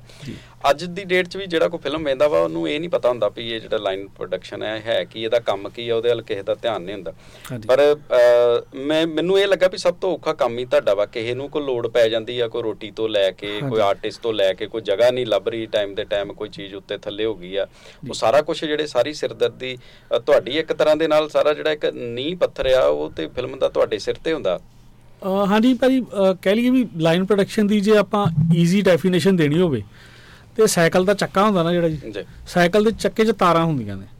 ਉਹ ਤਾਰਾਂ ਉਦੋਂ ਤੱਕ ਨਹੀਂ ਚੱਕੇ ਨੂੰ ਚਲਾ ਸਕਦੀਆਂ ਜਦੋਂ ਤੱਕ ਉਹ ਐਕਸਲ ਨਾਲ ਨਹੀਂ ਜੁੜਦੀਆਂ ਸੈਂਟਰ 'ਚ ਜਿਹੜਾ ਐਕਸਲ ਹੁੰਦਾ। ਜੁੜਿਆ ਨਹੀਂ ਦੋ ਪਾਸੇ ਜੁੜੇ ਨਹੀਂ ਤਾਂ ਹਾਂਜੀ ਉਹ ਉਹ ਜਿਹੜਾ ਜਿਹੜਾ ਰਿਮ ਆ ਉਹ ਰਿਮ ਤੋਂ ਲੈ ਕੇ ਐਕਸਲ ਤੱਕ ਜੋੜਨ ਦਾ ਜਿਹੜਾ ਨਾ ਮੈਨੂੰ ਲੱਗਦਾ ਉਹ ਐਕਸਲ ਜਿਹੜਾ ਲਾਈਨ ਪ੍ਰੋਡਕਸ਼ਨ ਕੰਪਨੀ ਆ। 28 ਤੋਂ 30 ਡਿਪਾਰਟਮੈਂਟ ਮਿਲ ਕੇ ਇੱਕ ਫਿਲਮ ਨੂੰ ਬਣਾਉਂਦੇ ਨੇ।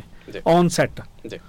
ਮਤਲਬ ਬਾਹਰ ਦੀ ਡਿਸਟ੍ਰੀਬਿਊਸ਼ਨ ਜਾਂ ਪੋਸਟ ਪ੍ਰੋਡਕਸ਼ਨ ਦੀ ਗੱਲ ਛੱਡ ਦਿਓ 28 ਤੋਂ 30 ਡਿਪਾਰਟਮੈਂਟ ਹੁੰਦੇ ਨੇ ਜਿਹੜੇ ਨੂੰ ਬਣਾਉਂਦੇ ਨੇ ਉਹ 17 ਡਿਪਾਰਟਮੈਂਟ ਨੇ। ਜੀ। ਤੋਂ ਜਿਹੜਾ ਐਕਸਲ ਆ ਉਹ ਲਾਈਨ ਪ੍ਰੋਡਕਸ਼ਨ ਆ। ਮੇਕਅਪ ਨੂੰ ਡਾਇਰੈਕਸ਼ਨ ਨਾਲ ਕੋਈ ਲੈਣਾ ਦੇਣਾ ਨਹੀਂ ਕਿਸੇ ਨੇ ਨਹੀਂ ਪੁੱਛਣਾ ਸ਼ੂਟਿੰਗ ਕਦੋਂ ਸ਼ੁਰੂ ਕਰਨੀ ਹੈ ਜੀ। ਤੇ ਜਿਹੜਾ ਜਿੰਨੇ ਵੀ ਡਿਪਾਰਟਮੈਂਟ ਆਪਸ ਚ ਕਿਸੇ ਨੂੰ ਕੋਈ ਲੈਣਾ ਦੇਣਾ ਨਹੀਂ ਵੈਨਿਟੀ ਵੈਨ ਜਨਰੇਟਰ ਕੋਈ ਲੈਣਾ ਦੇਣਾ ਨਹੀਂ। ਬਟ ਸਵੇਰੇ 4 ਵਜੇ ਉੱਠ ਕੇ ਜੇ 7 ਵਜੇ ਦਾ ਕਾਲ ਟਾਈਮ ਹੈ ਤੇ ਸਵੇਰੇ 4 ਵਜੇ ਉੱਠ ਕੇ ਪਹਿਲਾਂ ਸਾਰਿਆਂ ਡਿਪਾਰਟਮੈਂਟਾਂ ਨੂੰ ਕਾਲ ਕਰਨਾ ਪੈਂਦਾ। ਕਿ ਭਾਜੀ ਉੱਠ ਗਏ ਜੇ। ਪੈਸੇ ਉਹਨਾਂ ਨੇ ਲੈਣੇ ਆ ਸਭ ਕੁਝ ਉਹਨਾਂ ਨੇ ਲੈਣਾ ਪਰ ਉਹਨੂੰ ਕਾਲ ਕਰਨਾ ਪੈਂਦਾ।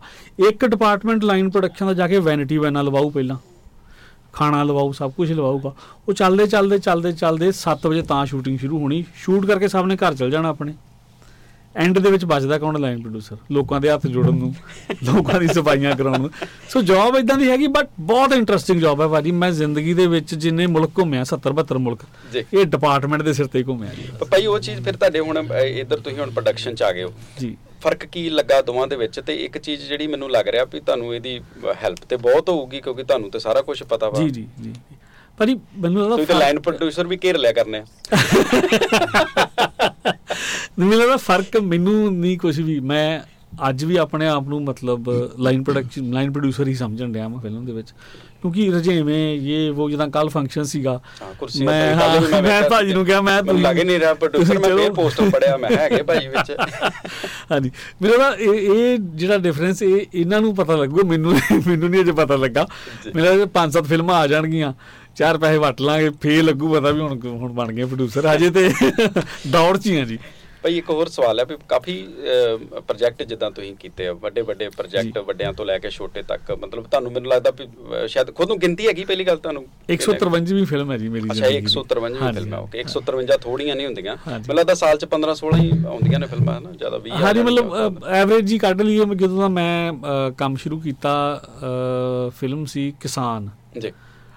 ਸੋਹਿਲ ਖਾਨ ਔਰ ਬਾਸਕਾਰ ਹੋਣਾ ਦੀ ਕਿਸਾਨ ਫਿਲਮ ਸੀਗੀ। ਉਹਦੇ ਚ ਓਪਨਲੀ ਅਸੀਂ ਮਤਲਬ ਖੁੱਲ ਕੇ ਲਾਈਨ ਪ੍ਰੋਡਕਸ਼ਨ ਅਨਾਉਂਸ ਉਹ ਤੋਂ ਪਹਿਲਾਂ ਕਈ ਕੀਤੀਆਂ ਨੇ। ਜੀ। ਉਹ ਤੋਂ ਪਹਿਲਾਂ ਵੀਰ ਜ਼ਾਰਾ ਦੇ ਵਿੱਚ ਨਮਸਤੇ ਲੰਡਨ ਲੰਡਨ ਡ੍ਰੀਮਸ ਸਾਰੀਆਂ ਫਿਲਮਾਂ ਕਿੰਨੀਆਂ ਹੀ ਜੀ ਮਾਂਜੀ ਦੀਆਂ ਫਿਲਮਾਂ ਪਰ ਉਦੋਂ ਅਸਿਸਟੈਂਟ ਹੁੰਦੇ ਸੀ ਉਹਨਾਂ ਫਿਲਮਾਂ ਨੂੰ ਕਾਊਂਟ ਨਹੀਂ ਕਰਦੇ।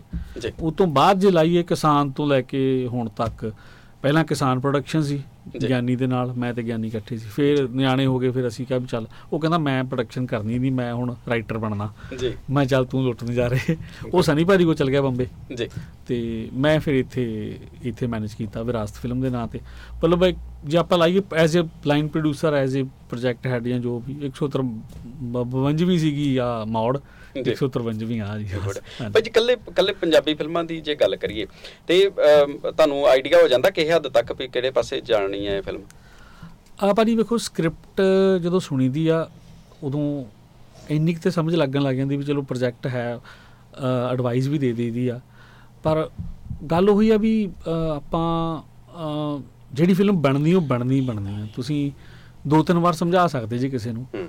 ਬਟ ਫੋਰਸਫੁਲੀ ਨਹੀਂ ਕਹਿ ਸਕਦੇ। ਮਤਲਬ ਮੋਟਾ ਮੋਟਾ ਜਿਹਾ ਪਤਾ ਤੁਹਾਨੂੰ ਲੱਗ ਜਾਂਦਾ ਵੀ ਇਹ ਕਹਾਣੀ ਕਿਹੜੇ ਪਾਸੇ ਚੱਲੀ ਆ ਹੁਣ। ਹਾਂਜੀ ਭਾਈ ਹੋ ਹੀ ਜਾਂਦਾ ਮਤਲਬ ਜਿੱਦਾਂ ਪ੍ਰੋਜੈਕਟ ਪਰ ਹੁਣ ਗੱਲ ਇਹ ਆ ਕਿ ਜੇ ਜੇ ਨਵੀਆਂ ਫਿਲਮਾਂ ਬਣਨਗੀਆਂ ਨਹੀਂ ਨਵੇਂ ਟੈਲੈਂਟ ਉੱਠੂਗਾ ਹੀ ਨਹੀਂ ਤੇ ਮਤਲਬ ਇੰਡਸਟਰੀ ਵੱਡੀ ਕਿੱਦਾਂ ਹੋਊਗੀ। ਉਹਦੇ ਵਿੱਚੋਂ ਹਰ ਸਾਲ ਸਾਡੇ ਕੋਲ ਦੋ ਤਿੰਨ ਨਵੇਂ ਡਾਇਰੈਕਟਰ ਜੀ। ਅ, ਦੋ ਤਿੰਨ ਨਵੇਂ ਐਕਟਰ ਜੀ। ਇਹਨਾਂ ਫਿਲਮਾਂ ਦੇ ਰਾਹੀਂ ਆਉਂਦੇ। ਇਹ ਫਿਲਮਾਂ ਮੈਨੂੰ ਲੱਗਦਾ ਜ਼ਰੂਰੀ ਆ। ਇਹ ਵੀ ਜ਼ਰੂਰੀ ਹਾਂਜੀ।